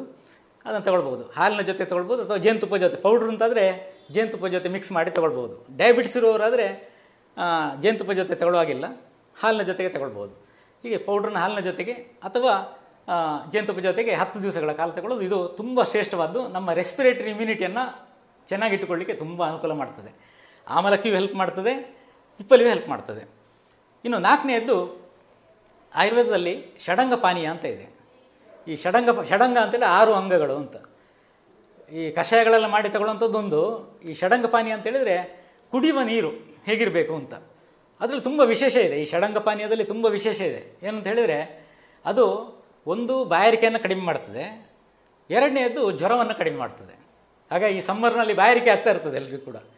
ಹಾಗೆ ಜ್ವರ ಕೂಡ ಎಲ್ಲ ಕಡೆ ಇದೆ. ಸ್ವಲ್ಪ ಜ್ವರ ಬರೋದು, ಇಂಥದ್ದೆಲ್ಲ ಕಡಿಮೆ ಮಾಡಬೇಕಾದ್ರೆ ಈ ಷಡಂಗ ಪಾನೀಯವನ್ನು ರೆಡಿ ಮಾಡ್ಕೊಳ್ಬೇಕು. ಅದರ ಇಂಗ್ರೀಡಿಯೆಂಟ್ಸ್ ಎಲ್ಲ ಮನೆಯಲ್ಲೇ ಇರುವಂಥದ್ದು. ಅದು ಒಂದು ಇಂಗ್ರೀಡಿಯೆಂಟ್ ಬಿಟ್ಟು, ಒಂದು ಅಥವಾ ಎರಡು. ಈಗ ಮುಸ್ತ ಭದ್ರಮುಷ್ಟಿ ಒಂದನೆಯದ್ದು ಆಮೇಲೆ ಪರ್ಪಟಕ, ಪರ್ಪಟಕದ ಪೌಡ್ರು ಉಶೀರ, ಉಶೀರದ ಪೌಡ್ರು ಅಂದರೆ ಲಾವಂಚ ಅಂತ ನಾವು ಹೇಳ್ತೇವಲ್ಲ, ಲಾವಂಚದ್ದು. ಆಮೇಲೆ ಉದೀಚೆ ಅಂತ ಇದೆ. ಆ ಉದೀಚೆ ಸಿಗದಿದ್ದರೆ ಅದರ ಪಾಲು ಉಶೀರವನ್ನೇ ಸ್ವಲ್ಪ ಜಾಸ್ತಿ ಪ್ರಮಾಣದಲ್ಲಿ ಹಾಕ್ಕೊಂಡ್ರೆ ಆಯಿತು. ಆಮೇಲೆ ಶುಂಠಿ. ಇದಿಷ್ಟೇ ಇಂಗ್ರೀಡಿಯೆಂಟ್ಗಳಿರೋದು ಅಂದರೆ ಆರೇ ಇಂಗ್ರೀಡಿಯೆಂಟ್ಗಳಿರೋದು ಆಮೇಲೆ ಚಂದನ, ಶ್ರೀಗಂಧ. ಸೊ ಇದಿಷ್ಟು ಸೇರಿ ಈ ಆರು ಇಂಗ್ರೀಡಿಯೆಂಟ್ ಸೇರಿದರೆ ಅದು ಷಡಂಗ ಆಯಿತು. ಅದರ ಪಾನೀಯ ಮಾಡೋದು ಹೇಗೆ ಅಂತ ಹೇಳಿದರೆ ಇದು ಪ್ರತಿಯೊಂದು ದ್ರವ್ಯವನ್ನು ಎರಡೆರಡು ಗ್ರಾಮ್, ಅಂದರೆ ಒಟ್ಟಿಗೆ ಒಂದು ಹದಿನಾರು ಗ್ರಾಮ್ ಆಯಿತು ತಗೊಂಡು. ಸುಮಾರು ಮೂರು ಲೀಟ್ರ್ನಷ್ಟು ನೀರನ್ನು ಅದಕ್ಕೆ ಹಾಕಿ, ನೀರ್ಲಿ, ನೀರಿಗೆ ಇದನ್ನು ಹಾಕಬೇಕು. ಈ ಹದಿನಾರು ಗ್ರಾಮ್ ಪೌಡ್ರನ್ನು ಮೂರು ಲೀಟ್ರ್ ನೀರಿಗೆ ಹಾಕಬೇಕು. ಅದನ್ನು ಬಾಯ್ಲ್ ಮಾಡಿ ಎಲ್ಲಿ ತನಕ ಕುದಿಸಬೇಕು ಅಂತೇಳಿದರೆ, ಅದು ಅರ್ಧ ಆಗೋ ತನಕ, ಈ ಒಂದು ಲೀ, ಮೂರು ಲೀಟ್ರ್ ಇರುವಂಥದ್ದು ಒಂದೂವರೆ ಲೀಟ್ರ್ ಆಗೋ ತನಕ ಕುದಿಸಬೇಕು. ಆಮೇಲೆ ಅದನ್ನು ತಣ್ಣಗಾದ ಮೇಲೆ ಬಿಸಿ ಇರುವಾಗಲೇ ಅಲ್ಲ, ಅದನ್ನು ತಣ್ಣಗಾದ ಮೇಲೆ ಅದಕ್ಕೆ ಶ್ರುತಶೀತ ಅಂತ ಹೇಳೋದು ಆಯುರ್ವೇದದಲ್ಲಿ. ಅಂದರೆ ಕುದಿಸಿ ತಣ್ಣಗಾದ ಮೇಲೆ ಅದನ್ನು ಕುಡಿದ್ರೆ ಅದಕ್ಕೆ ಶ್ರುತಶೀತ ಅಂತ ಹೇಳೋದು. ಈ ಒಂದೂವರೆ ಲೀಟರ್ ನೀರನ್ನು ಇಡೀ ದಿವಸದಲ್ಲಿ ಕುಡಿಲಿಕ್ಕೆ ನಾವು ಬಳಸ್ಕೊಳ್ಬೋದು. ಇದರ ಒಂದು ವಿಶೇಷತೆ ಏನು ಅಂತ ಹೇಳಿದರೆ, ಇದು ಜ್ವರ ಕಡಿಮೆ ಮಾಡ್ತದೆ, ಆದರೆ ದೇಹವನ್ನು ತಂಪು ಮಾಡ್ತದೆ ಇದು ಈ ಬೇಸಿಗೆ, ಇನ್ನೀಗ ಬೇಸಿಗೆ ಇರೋದ್ರಿಂದಾಗಿ ದೇಹವನ್ನು ತಂಪು ಮಾಡಲಿಕ್ಕೂ ಅನುಕೂಲ ಆಗ್ತದೆ, ಬಾಯಾರಿಕೆಯನ್ನು ಕಡಿಮೆ ಮಾಡ್ತದೆ. ಜೊತೆಯಲ್ಲಿ ಇದರಲ್ಲಿರೋ ಎಲ್ಲ ಇಂಗ್ರೀಡಿಯೆಂಟ್ಗಳಿಗೆ ಆ್ಯಂಟಿ ವೈರಲ್ ಆ್ಯಕ್ಷನ್ ಇದೆ. ವೈರಾಣು ನಾಶಕ್ಕೂ ಹೌದು ಜ್ವರಹಾರ ಕೂಡ ಹೌದು. ಜ್ವರವನ್ನು ಕೂಡ ನಾಶ ಮಾಡ್ತದೆ. ಅದೇ ರೀತಿಯಲ್ಲಿ ಬಾಯಾರಿಕೆಯನ್ನು ಕಡಿಮೆ ಮಾಡ್ತದೆ. ದೇಹವನ್ನು ತಂಪು ಮಾಡ್ತದೆ. ಇನ್ನೀಗ ಮುಂದಿನ, ನಮ್ಮ ಈ ಕಾಲದಲ್ಲಿ ಈ ವೈರಾಣು ರೋಗ ಇಷ್ಟೊಂದು ಸ್ಪ್ರೆಡ್ ಆಗ್ತಾ ಇರುವಾಗ ಷಡಂಗ ಪಾನೀಯವನ್ನು ನಾವು ಮನೆಯಲ್ಲೇ ಮಾಡಿಕೊಂಡು ತಗೊಳ್ಳುವಂಥದ್ದು ನಾಲ್ಕನೇ ಸೂತ್ರ. ಐದನೇದು ಯಾವುದು ಅಂತ ಹೇಳಿದರೆ, ಮೊದಲೇ ಹೇಳಿದ್ದಾಗೆ ಒಂದ ನೆಲನೆಲ್ಲಿ ಅಥವಾ ಭದ್ರಮುಷ್ಟಿ ಅಥವಾ ಅಮೃತ ಬಳ್ಳಿ ಇದು ಮೂರರಲ್ಲಿ ಯಾವುದಾದ್ರು ಒಂದರದ್ದು. ಅಥವಾ ಇದು ಮೂರನ್ನು ಸೇರಿಸಿಟ್ಕೊಂಡು ಅದನ್ನು ಗ್ರೀನ್ ಟೀ ಮಾಡೋದು. ಯಾವುದು ನಾವೀಗ ಕಾಫಿ ಟೀ ಎಲ್ಲರೂ ಕುಡಿತಾ ಇರ್ತೇವೆ. ಈ ಕಾಫಿ ಟೀಯ ಬದಲು ಇದನ್ನೇ ಒಂದು ಎರಡು ಬಾರಿ, ದಿನಕ್ಕೆ ಎರಡು ಬಾರಿ ಗ್ರೀನ್ ಟೀ ರೂಪದಲ್ಲಿ ಮನೆಯಲ್ಲಿ ಅದಕ್ಕೆ ಸ್ವಲ್ಪ ಲೆಮನ್ ಹಾಕೋದು. ನಿಂಬೆಹಣ್ಣು ಸ್ವಲ್ಪ ಸೇರಿಸ್ಕೊಳ್ಳೋದು, ರಸ ಸೇರಿಸೋದು. ಸ್ವಲ್ಪ ಸಕ್ಕರೆ ಅಥವಾ ಬೆಲ್ಲ ಹಾಕ್ಕೊಳ್ಳೋದು. ಹಾಕ್ಕೊಂಡು ಗ್ರೀನ್ ಟೀ ರೂಪದಲ್ಲಿ ಅದನ್ನು ನಿತ್ಯ ಸೇವನೆ ಸ್ವಲ್ಪ ಸ್ವಲ್ಪ ಹಾಕಿದ್ರೆ ಸಾಕಾಗ್ತದೆ, ನೆಲನಲ್ಲಿ ಇದನ್ನು. ಅಥವಾ ಕಷಾಯ ಮಾಡಿ ತಗೊಂಡ್ರೆ ಸ್ವಲ್ಪ ಸಮ್ಮರ್ನಲ್ಲಿ ಹೀಟ್ ಆಗ್ಲೂಬೋದು ಹಾಗಾಗಿ ಅದರ ಬದಲು ಗ್ರೀನ್ ಟೀ ರೂಪದಲ್ಲಿ ಮಾಡಿಕೊಂಡು ಈ ಕಾಫಿ ಟೀಯನ್ನು ರಿಪ್ಲೇಸ್ ಮಾಡಿದರೆ ಸ್ವಲ್ಪ ಪರ್ಮನೆಂಟಾಗಿ ಬೇಕು ಅಂತಿಲ್ಲ. ಈಗ ಒಂದು ಒಂದು ತಿಂಗಳು ಎರಡು ತಿಂಗಳ ಕಾಲ ಮಾಡಿಕೊಂಡ್ರೆ ಖಂಡಿತವಾಗಿ ಕೂಡ ತುಂಬ ಅನುಕೂಲ ಆಗ್ತದೆ. ಇದು ಐದು ಸೂತ್ರಗಳನ್ನು ನಾವು ಪ್ರಿವೆಂಟ್ ಮಾಡಲಿಕ್ಕೆ. ಇದುವರೆಗೆ ಡಾಕ್ಟರ್ ಗಿರಿಧರ ಕಜೆ ಅವರಿಂದ ಕೊರೋನಾ ಗೆಲ್ಲೋದಕ್ಕೆ ಪಂಚಸೂತ್ರಗಳನ್ನು ಕೇಳಿದಿರಿ. ಇದೀಗ ಜಾಣ ಸುದ್ದಿ.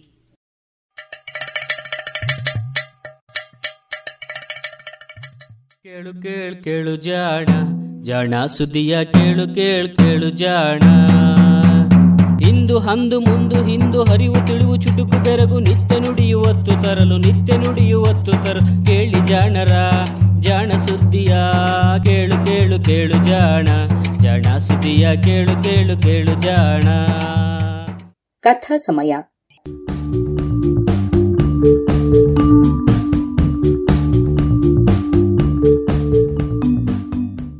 ಸುಪ್ರಸಿದ್ಧ ಜೀವಿ ವಿಜ್ಞಾನಿ ಚಾರ್ಲ್ಸ್ ಡಾರ್ವಿನ್ ಇನ್ನೂರು ವರ್ಷಗಳ ಹಿಂದೆ ಬೀಗಲ್ ಎಂಬ ಹಡಗಿನಲ್ಲಿ ವಿಶ್ವ ಪರ್ಯಟನೆ ಮಾಡಿದಾಗ ಅಲ್ಲಲ್ಲಿ ಕಂಡು ದಾಖಲಿಸಿದ್ದ ವೈಜ್ಞಾನಿಕ ಸಂಗತಿಗಳ ಟಿಪ್ಪಣಿಗಳ ಅನುವಾದ.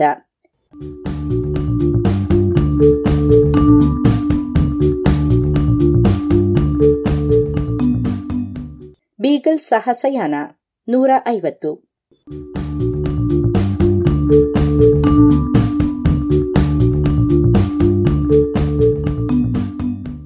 ನಾನು ಆಂಬ್ಲಿರಿಂಕಸ್ ಹಲ್ಲಿಗಳಲ್ಲಿ ಹಲವದರ ಹೊಟ್ಟೆಯನ್ನು ಬಗೆದು ನೋಡಿದೆ. ಅವೆಲ್ಲವೂ ವಿವಿಧ ಮರಗಳ, ಅದರಲ್ಲಿಯೂ ವಿಶೇಷವಾಗಿ ಗೊಬ್ಬಳಿ ಮರದ ಎಲೆಗಳು ಹಾಗೂ ನಾರುಗಳಿಂದ ತುಂಬಿಕೊಂಡಿದ್ದುವು. ಎತ್ತರದ ಪ್ರದೇಶಗಳಲ್ಲಿ ಈ ಹಲ್ಲಿಗಳು ಪ್ರಮುಖವಾಗಿ ಗಾವಾವಿಟ ಎನ್ನುವ ಸೀಬೆಹಣ್ಣಿನ ಒಗರು ಒಗರಾದ ಹಣ್ಣುಗಳನ್ನು ತಿಂದು ಬದುಕುತ್ತಿದ್ದವು. ನಾನು ಈ ಮರಗಳ ಕೆಳಗೆ ಹಲ್ಲಿಗಳು ಹಾಗೂ ಆಮೆಗಳು ಒಟ್ಟಾಗಿ ಉಣ್ಣುತ್ತಿರುವುದನ್ನು ಕಂಡಿದ್ದೇನೆ. ಗೊಬ್ಬಳಿಯ ಎಲೆಗಳನ್ನು ಸಂಗ್ರಹಿಸಲು ಅವು ಈ ಕುಳ್ಳನೆಯ ಮರಗಳ ಮೇಲೆ ನಿಧಾನವಾಗಿ ತೆವಳುತ್ತಾ ಹತ್ತುತ್ತವೆ. ಕೆಲವೊಮ್ಮೆ ನೆಲದಿಂದ ಹಲವು ಅಡಿಗಳ ಎತ್ತರದಲ್ಲಿರುವ ರೆಂಬೆಯ ಮೇಲೆ ಇವುಗಳ ಜೋಡಿಯೊಂದು ಕುಳಿತು ಎಲೆಗಳನ್ನು ಮೆಲ್ಲುತ್ತಿರುವುದನ್ನೂ ಕಾಣಬಹುದು. ಬೇಯಿಸಿದಾಗ ಇವುಗಳ ಮಾಂಸ ಬೆಳ್ಳದಾಗಿರುತ್ತದೆ. ಯಾವುದೇ ಪೂರ್ವಾಗ್ರಹವೂ ಇಲ್ಲದವರಿಗೆ ಇದು ರುಚಿ ಎನ್ನಿಸಬಹುದು. ಉಷ್ಣವಲಯದೊಳಗಿರುವ ದಕ್ಷಿಣ ಅಮೆರಿಕೆಯ ಪ್ರದೇಶಗಳಲ್ಲಿರುವ ಎಲ್ಲ ಹಲ್ಲಿಗಳೂ ಕೂಡ ಒಣ ಪ್ರದೇಶಗಳಲ್ಲಿಯೇ ಇರುವುದರಿಂದ ಇವು ಅಲ್ಲಿನ ಬಲು ರುಚಿಯಾದ ತಿನಿಸುಗಳೆನಿಸಿವೆ ಎಂದು ಹಂಬೋಲ್ಟ್ ಹೇಳಿದ್ದ. ಇಲ್ಲಿನ ನಿವಾಸಿಗಳ ಪ್ರಕಾರ ತೇವವಿರುವ ಎತ್ತರದ ಪ್ರದೇಶಗಳಲ್ಲಿ ವಾಸಿಸುವ ಹಲ್ಲಿಗಳು ನೀರನ್ನು ಕುಡಿಯುತ್ತವೆ. ಆದರೆ ಬೇರೆಯವು ಕುಡಿಯುವುದಿಲ್ಲ. ಕೆಲ ಪ್ರದೇಶಗಳಲ್ಲಿ ವಾಸಿಸುವ ಹಲ್ಲಿಗಳು ಆಮೆಗಳಂತೆ ನೀರು ಕುಡಿಯಲೆಂದೇ ಎತ್ತರದ ಪ್ರದೇಶಗಳಿಗೆ ಹೋಗುತ್ತವೆಯಂತೆ. ಆದರೆ ನಮ್ಮ ಭೇಟಿಯ ಸಮಯದಲ್ಲಿ ಇಲ್ಲಿದ್ದ ಹೆಣ್ಣುಗಳ ದೇಹದೊಳಗೆ ದೊಡ್ಡದಾದ ಉದ್ದುದ್ದನೆಯ ಆಕಾರದ ಅಸಂಖ್ಯ ಮೊಟ್ಟೆಗಳಿದ್ದುವು. ಹೆಣ್ಣುಗಳು ಬಿಲಗಳೊಳಗೆ ಇಡುತ್ತಿದ್ದ ಇವನ್ನು ಇಲ್ಲಿನ ನಿವಾಸಿಗಳು ಆಹಾರಕ್ಕೆಂದು ಸಂಗ್ರಹಿಸುತ್ತಿದ್ದರು. ಆಂಬ್ಲಿರಿಂಕಸ್ ಕುಲದ ಈ ಎರಡು ಹಲ್ಲಿಗಳ ಪ್ರಭೇದಗಳು ನಾನು ಆಗಲೇ ಹೇಳಿದ ಹಾಗೆ ತಮ್ಮ ಸಾಮಾನ್ಯ ರೂಪದಲ್ಲಿಯೂ ಚಟುವಟಿಕೆಯಲ್ಲಿಯೂ ಒಂದನ್ನೊಂದು ಹೋಲುತ್ತವೆ. ಎರಡೂ ಲೇಸರ್ಟ ಹಾಗೂ ಇಗುವಾನ ಅಥವಾ ಉಡಗಳ ಕುಲದ ಹಲ್ಲಿಗಳಂತೆ ಚುರುಕಾಗಿ ಓಡುವುದಿಲ್ಲ. ಎರಡೂ ಸಸ್ಯಾಹಾರಿಗಳು. ಇವು ತಿನ್ನುವ ಸಸ್ಯಗಳು ಬಹಳ ವಿಭಿನ್ನವಾಗಿವೆ. ಇವುಗಳ ಮೊಂಡು ಮೂತಿಯನ್ನು ಕಂಡೇ ಮಿಸ್ಟರ್ ಬೆಲ್ ಅವಕ್ಕೆ ಈ ಹೆಸರನ್ನು ನೀಡಿದ್ದಾನೆ. ಹಾಗೆ ನೋಡಿದರೆ ಇವುಗಳ ಬಾಯಿಯ ರಚನೆ ಆಮೆಯದರಂತೆಯೇ ಕಾಣುತ್ತದೆ. ಹೀಗಾಗಿ ಇದು ಇವುಗಳ ಸಸ್ಯಾಹಾರಿ ಸ್ವಭಾವಕ್ಕೆ ಹೊಂದುವ ರಚನೆ ಎಂದು ತೀರ್ಮಾನಿಸಬೇಕಾಗುತ್ತದೆ. ಸ್ಪಷ್ಟವಾಗಿ ಒಂದು ಕುಲದವೇ ಆದರೂ ಒಂದು ಸಮುದ್ರವಾಸಿಯಾಗಿಯೂ ಮತ್ತೊಂದು ನೆಲವಾಸಿಯಾಗಿಯೂ ಇರುವ ಎರಡು ಪ್ರಭೇದಗಳ ಇಷ್ಟೊಂದು ಸೀಮಿತ ಪ್ರದೇಶದಲ್ಲಿಯಷ್ಟೇ ಕಾಣಸಿಗುವುದು ನಿಜಕ್ಕೂ ಸ್ವಾರಸ್ಯಕರ ವಿಷಯ. ಅದರಲ್ಲಿಯೂ ಜಲವಾಸಿ ಹಲ್ಲಿ ಬಹಳ ವಿಶಿಷ್ಟ. ಏಕೆಂದರೆ ನನಗೆ ತಿಳಿದ ಹಾಗೆ ಇದೊಂದೇ ಜಲಸಸ್ಯಗಳನ್ನು ತಿಂದು ಬದುಕುವ ಹಲ್ಲಿ. ನಾನು ಈ ಹಿಂದೆ ಹೇಳಿದ್ದ ಹಾಗೆ ಉರಗಗಳ ಪ್ರಭೇದಗಳು ಹೆಚ್ಚಿರುವುದಲ್ಲ ಈ ದ್ವೀಪಗಳ ವೈಶಿಷ್ಟ್ಯ. ಇಲ್ಲಿ ಇರುವ ಪ್ರತಿ ಪ್ರಭೇದದ ಜೀವಿಗಳ ಸಂಖ್ಯೆಯೇ ವಿಶೇಷ.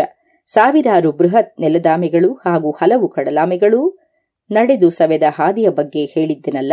ಅದೇ ರೀತಿ ಆಂಪ್ಲಿರಿಂಕಸ್ಸಿನ ನೆಲಹಲ್ಲಿಗಳ ಮಹಾ ಹಿಂಡುಗಳು ಹಾಗೂ ಕಡಲ ತೀರದಲ್ಲಿರುವ ಕಲ್ಲು ಬಂಡೆಗಳ ಮೇಲೆ ಬಿಸಿಲು ಕಾಯಿಸಿಕೊಂಡು ಬಿದ್ದಿರುವ ನೀರಹಲ್ಲಿಗಳ ಸಂಖ್ಯೆಯನ್ನೂ ನೆನಪಿಸಿಕೊಂಡರೆ ಹೀಗೆ ಸಸ್ಯಾಹಾರಿ ಸಸ್ತನಿಗಳ ಸಂಖ್ಯೆಯನ್ನು ಹಿಮ್ಮೆಟ್ಟಿಸಿ ಉರಗಗಳ ಜಾತಿಯ ಪ್ರಾಣಿಗಳು ಅಸಂಖ್ಯವಾಗಿರುವ ಬೇರೆ ಪ್ರದೇಶ ಪ್ರಪಂಚದಲ್ಲಿ ಎಲ್ಲಿಯೂ ಇಲ್ಲ.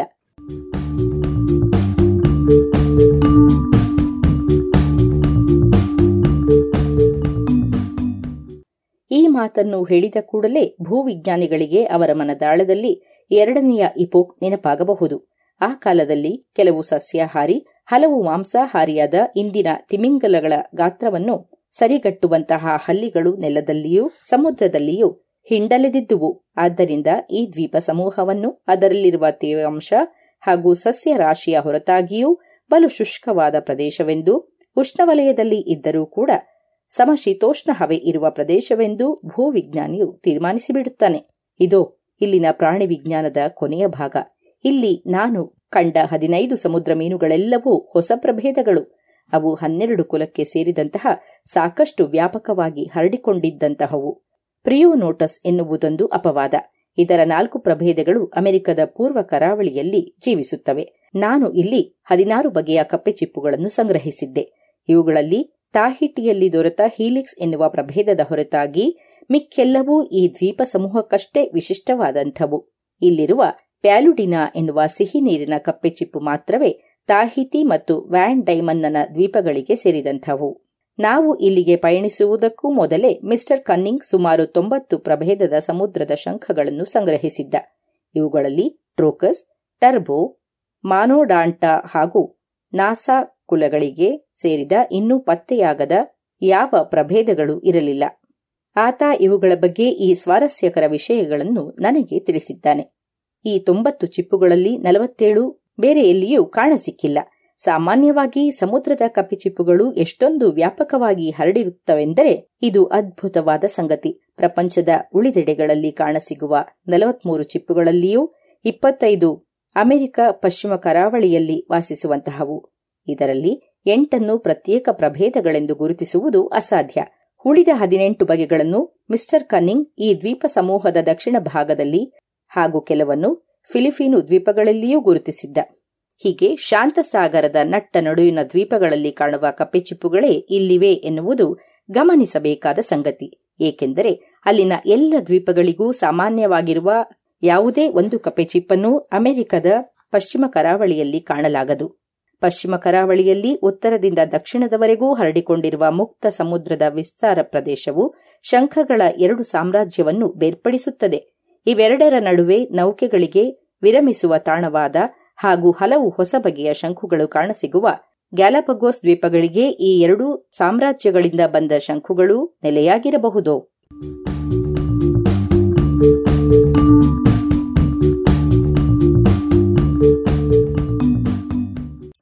ಅಮೆರಿಕವು ಇಲ್ಲಿಗೆ ಕೆಲವು ಪ್ರತಿನಿಧಿಗಳನ್ನು ಕಳಿಸಿದೆ. ಪಶ್ಚಿಮ ಅಮೆರಿಕದ ಕರಾವಳಿಯಲ್ಲಿಯಷ್ಟೇ ಕಾಣಿಸುವ ಮೋನೋಸೆರಾಸ್ ಎನ್ನುವ ಪ್ರಭೇದ ಗ್ಯಾಲಪಗೋಸ್ ದ್ವೀಪದಲ್ಲಿಯೂ ಇದೆ. ಹಾಗೆಯೇ ಗ್ಯಾಲಪಗೋಸಿನಲ್ಲಿ ಫಿಸುರೆಲ್ಲಾ ಕ್ಯಾನ್ಸಲೇರಿಯಾದಂತಹ ಅಮೆರಿಕದ ಪಶ್ಚಿಮ ಕರಾವಳಿಯಲ್ಲಿ ಸಾಮಾನ್ಯವಾದ, ಆದರೆ ಮಧ್ಯ ಶಾಂತಸಾಗರದಲ್ಲಿ ಕಾಣಸಿಗದಂತಹ ಪ್ರಭೇದಗಳು ಇವೆ. ಇನ್ನೊಂದೆಡೆ ಚೀನಾ, ಭಾರತ ಹಾಗೂ ವೆಸ್ಟ್ ಇಂಡೀಸ್ ದ್ವೀಪಗಳಲ್ಲಿ ಸಾಮಾನ್ಯವಾಗಿ ಕಾಣುವ, ಆದರೆ ಅಮೆರಿಕದ ಪಶ್ಚಿಮ ಕರಾವಳಿಯಲ್ಲಿ ಇಲ್ಲವೇ ಇಲ್ಲವೆನ್ನುವ ಒನಿಷಿಯಾ ಹಾಗೂ ಸ್ಟೈಲಿಫರ್ ಕುಲದ ಶಂಖುಗಳ ಪ್ರಭೇದಗಳು ಗ್ಯಾಲಪಗೋಸಿನಲ್ಲಿವೆ. ಅಮೆರಿಕದ ಪೂರ್ವ ಹಾಗೂ ಪಶ್ಚಿಮ ಕರಾವಳಿಯಲ್ಲಿ ದೊರೆತ ಎರಡು ಸಾವಿರ ಪ್ರಭೇದಗಳನ್ನು ಮಿಸ್ಟರ್ ಕನ್ನಿಂಗ್ ಮತ್ತು ಹಿಂಡ್ಸ್ ಅವರು ಹೋಲಿಸಿ ನೋಡಿದಾಗ, ವೆಸ್ಟ್ ಇಂಡೀಸ್, ಪನಾಮಾ ದ್ವೀಪಗಳು ಹಾಗೂ ಗ್ಯಾಲಪಗೋಸ್ ಕರಾವಳಿಯಲ್ಲಿ ವಾಸಿಸುವ ಪರ್ಪುರಾ ಪ್ಯಾಟುಲಾ ಎನ್ನುವ ಒಂದೇ ಒಂದು ಪ್ರಭೇದ ಎರಡು ಕಡೆ ಸಾಮಾನ್ಯವಾಗಿತ್ತು. ಹೀಗೆ ಪ್ರಪಂಚದ ಈ ಭಾಗದಲ್ಲಿ ಬಲು ವಿಶಿಷ್ಟವಾದ ಶಂಖುಗಳ ಸಾಮ್ರಾಜ್ಯವನ್ನು ನಾವು ಕಾಣುತ್ತೇವೆ. ಇವು ಬಹಳ ದೀರ್ಘವಾದ ಉತ್ತರದಿಂದ ದಕ್ಷಿಣಕ್ಕೆ ಚಾಚಿಕೊಂಡ ನೆಲ ಅಥವಾ ಸಮುದ್ರ ಪ್ರದೇಶದಿಂದ ಬೇರ್ಪಟ್ಟಿವೆ.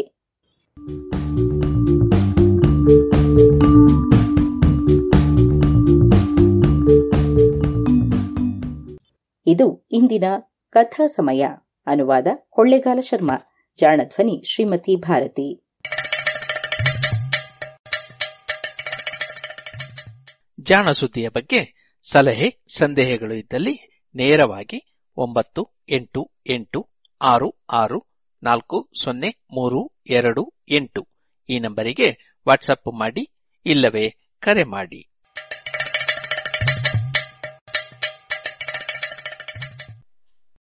ಇದುವರೆಗೆ ಜಾಣ ಸುದ್ದಿ ಕೇಳಿದಿರಿ.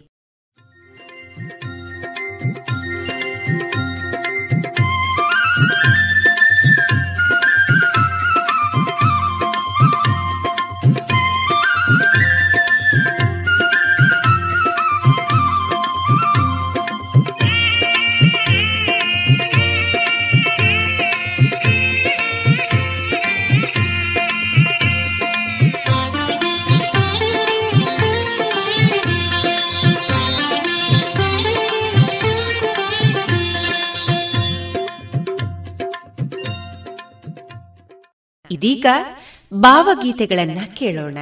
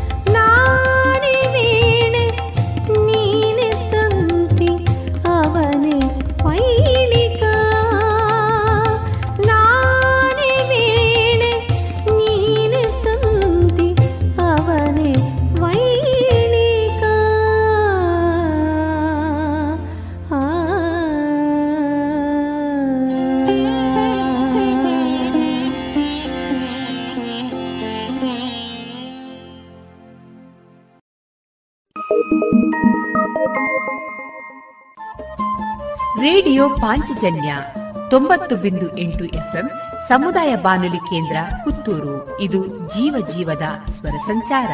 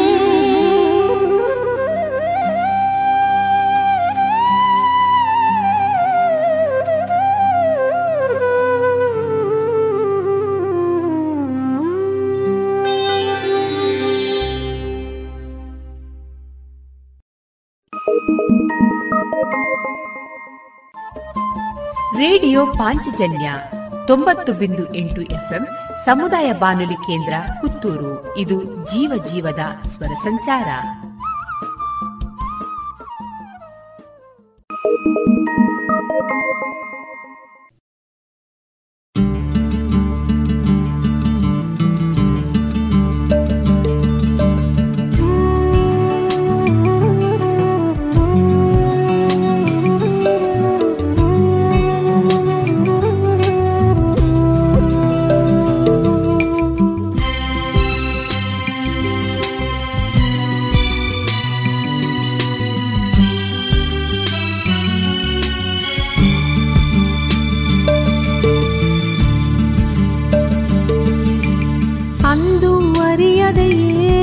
ಒಂಟಿ ಬಂದಾಗ ಆಗ ಏನೊಂದು ಆಸೆ ಅಭಿಲಾಷೆ ಅಂದು ಅರಿಯದೆಯೇ ಒಂಟಿ ಬಂದಾಗ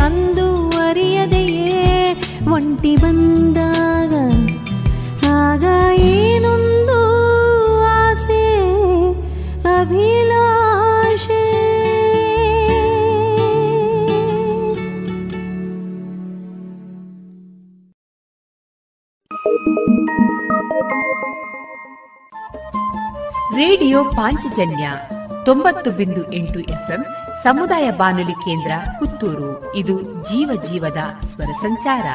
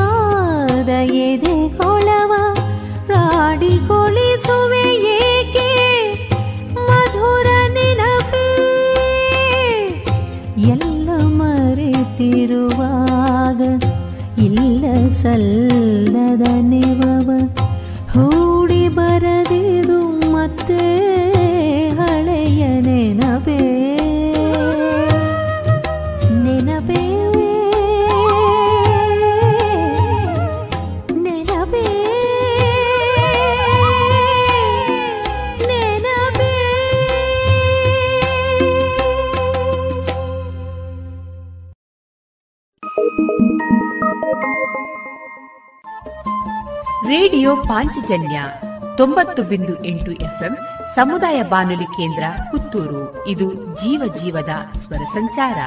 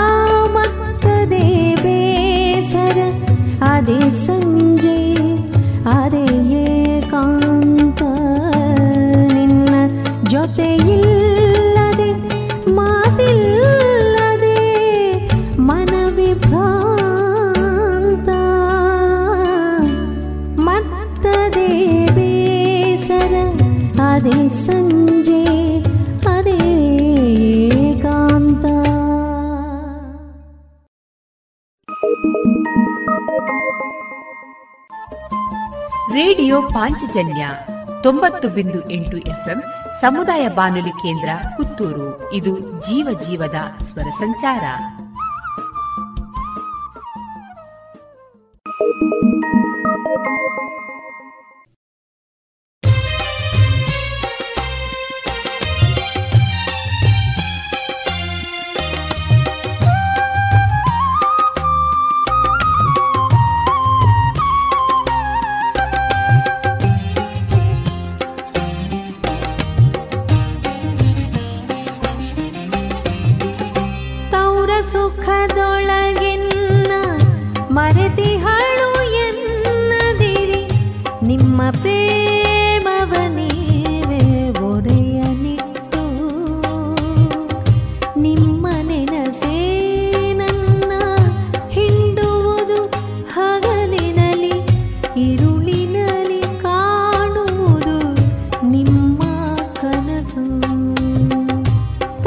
lots of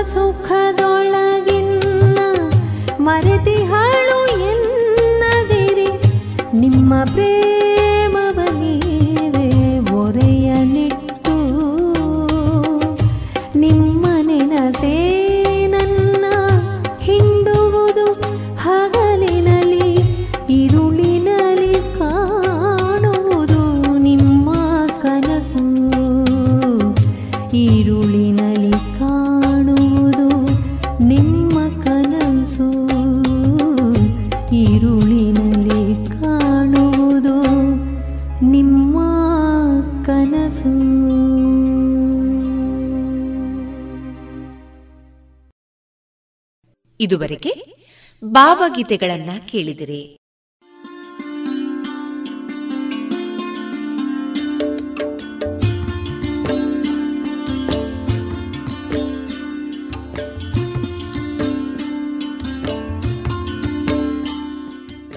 ರೇಡಿಯೋ ಪಾಂಚಜನ್ಯ ಸಮುದಾಯ ಬಾನುಲಿ ಕೇಂದ್ರದಿಂದ ನಿಮ್ಮ ಕಾರ್ಯಕ್ರಮಗಳು ಪ್ರಸಾರವಾಗಬೇಕೆ? ಹಾಗಿದ್ದರೆ ನಮ್ಮನ್ನು ಸಂಪರ್ಕಿಸಿ. ನಮ್ಮ ದೂರವಾಣಿ ಸಂಖ್ಯೆ ಸೊನ್ನೆ ಎಂಟು ಎರಡು ಐದು ಒಂದು, ಎರಡು ಒಂಬತ್ತು ಎಂಟು ನಾಲ್ಕು ಒಂಬತ್ತು ಒಂಬತ್ತು.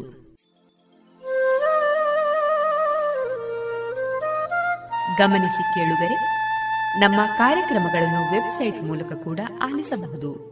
ನಮ್ಮ ವೆಬ್ಸೈಟ್ ವಿಳಾಸ W W W dot radio Panchajanya dot com ಇಲ್ಲಿ ಆರ್ಕೈವ್ಸ್ನ ಭಾಗಕ್ಕೆ ಹೋಗಿ ಕ್ಲಿಕ್ ಮಾಡಿದರೆ ಹಳೆ ಕಾರ್ಯಕ್ರಮಗಳನ್ನು ಕೂಡ ಆಲಿಸಬಹುದು. ಜೊತೆಗೆ ನಮ್ಮ ಪ್ರಸಾರವನ್ನು ಆಪ್ ಮೂಲಕವೂ ಕೇಳಬಹುದು. ಪ್ಲೇಸ್ಟೋರ್ನಲ್ಲಿ ಪಾಂಚಜನ್ಯ ಸರ್ಚ್ ಮಾಡಿ, ಡೌನ್ಲೋಡ್ ಮಾಡಿಕೊಂಡು ತಮ್ಮ ಮೊಬೈಲ್ಗಳಿಗೆ ಇನ್ಸ್ಟಾಲ್ ಮಾಡಿದರೆ ರೇಡಿಯೋ ಪ್ರಸಾರದ ಕಾರ್ಯಕ್ರಮವನ್ನು ನೀವು ಆಲಿಸಬಹುದು. ನಮ್ಮ ಪ್ರಸಾರದ ಬಗೆಗೆ ನಿಮ್ಮ ಅಭಿಪ್ರಾಯಗಳನ್ನು ಹಂಚಿಕೊಳ್ಳಲು ನಮ್ಮ ವಿಳಾಸ ರೇಡಿಯೋ ಪಾಂಚಜನ್ಯ ತೊಂಬತ್ತು ಬಿಂದು ಎಂಟು ಎಫ್ಎಂ ಸಮುದಾಯ ಬಾನುಲಿ ಕೇಂದ್ರ, ನೆಹರು ನಗರ, ಪುತ್ತೂರು. ನಮ್ಮ ದೂರವಾಣಿ ಸಂಖ್ಯೆ ಸೊನ್ನೆ ಎಂಟು ಎರಡು ಐದು ಒಂದು, ಎರಡು ಒಂಬತ್ತು ಎಂಟು ನಾಲ್ಕು ಒಂಬತ್ತು ಒಂಬತ್ತು.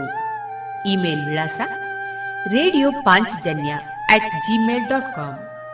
ನಮ್ಮ ವಿಳಾಸ ಮತ್ತೊಮ್ಮೆ ರೇಡಿಯೋ ಪಾಂಚಜನ್ಯ ತೊಂಬತ್ತು ಬಿಂದು ಎಂಟು ಎಫ್ಎಂ, ಸಮುದಾಯ ಬಾನುಲಿ ಕೇಂದ್ರ, ನೆಹರು ನಗರ, ಪುತ್ತೂರು.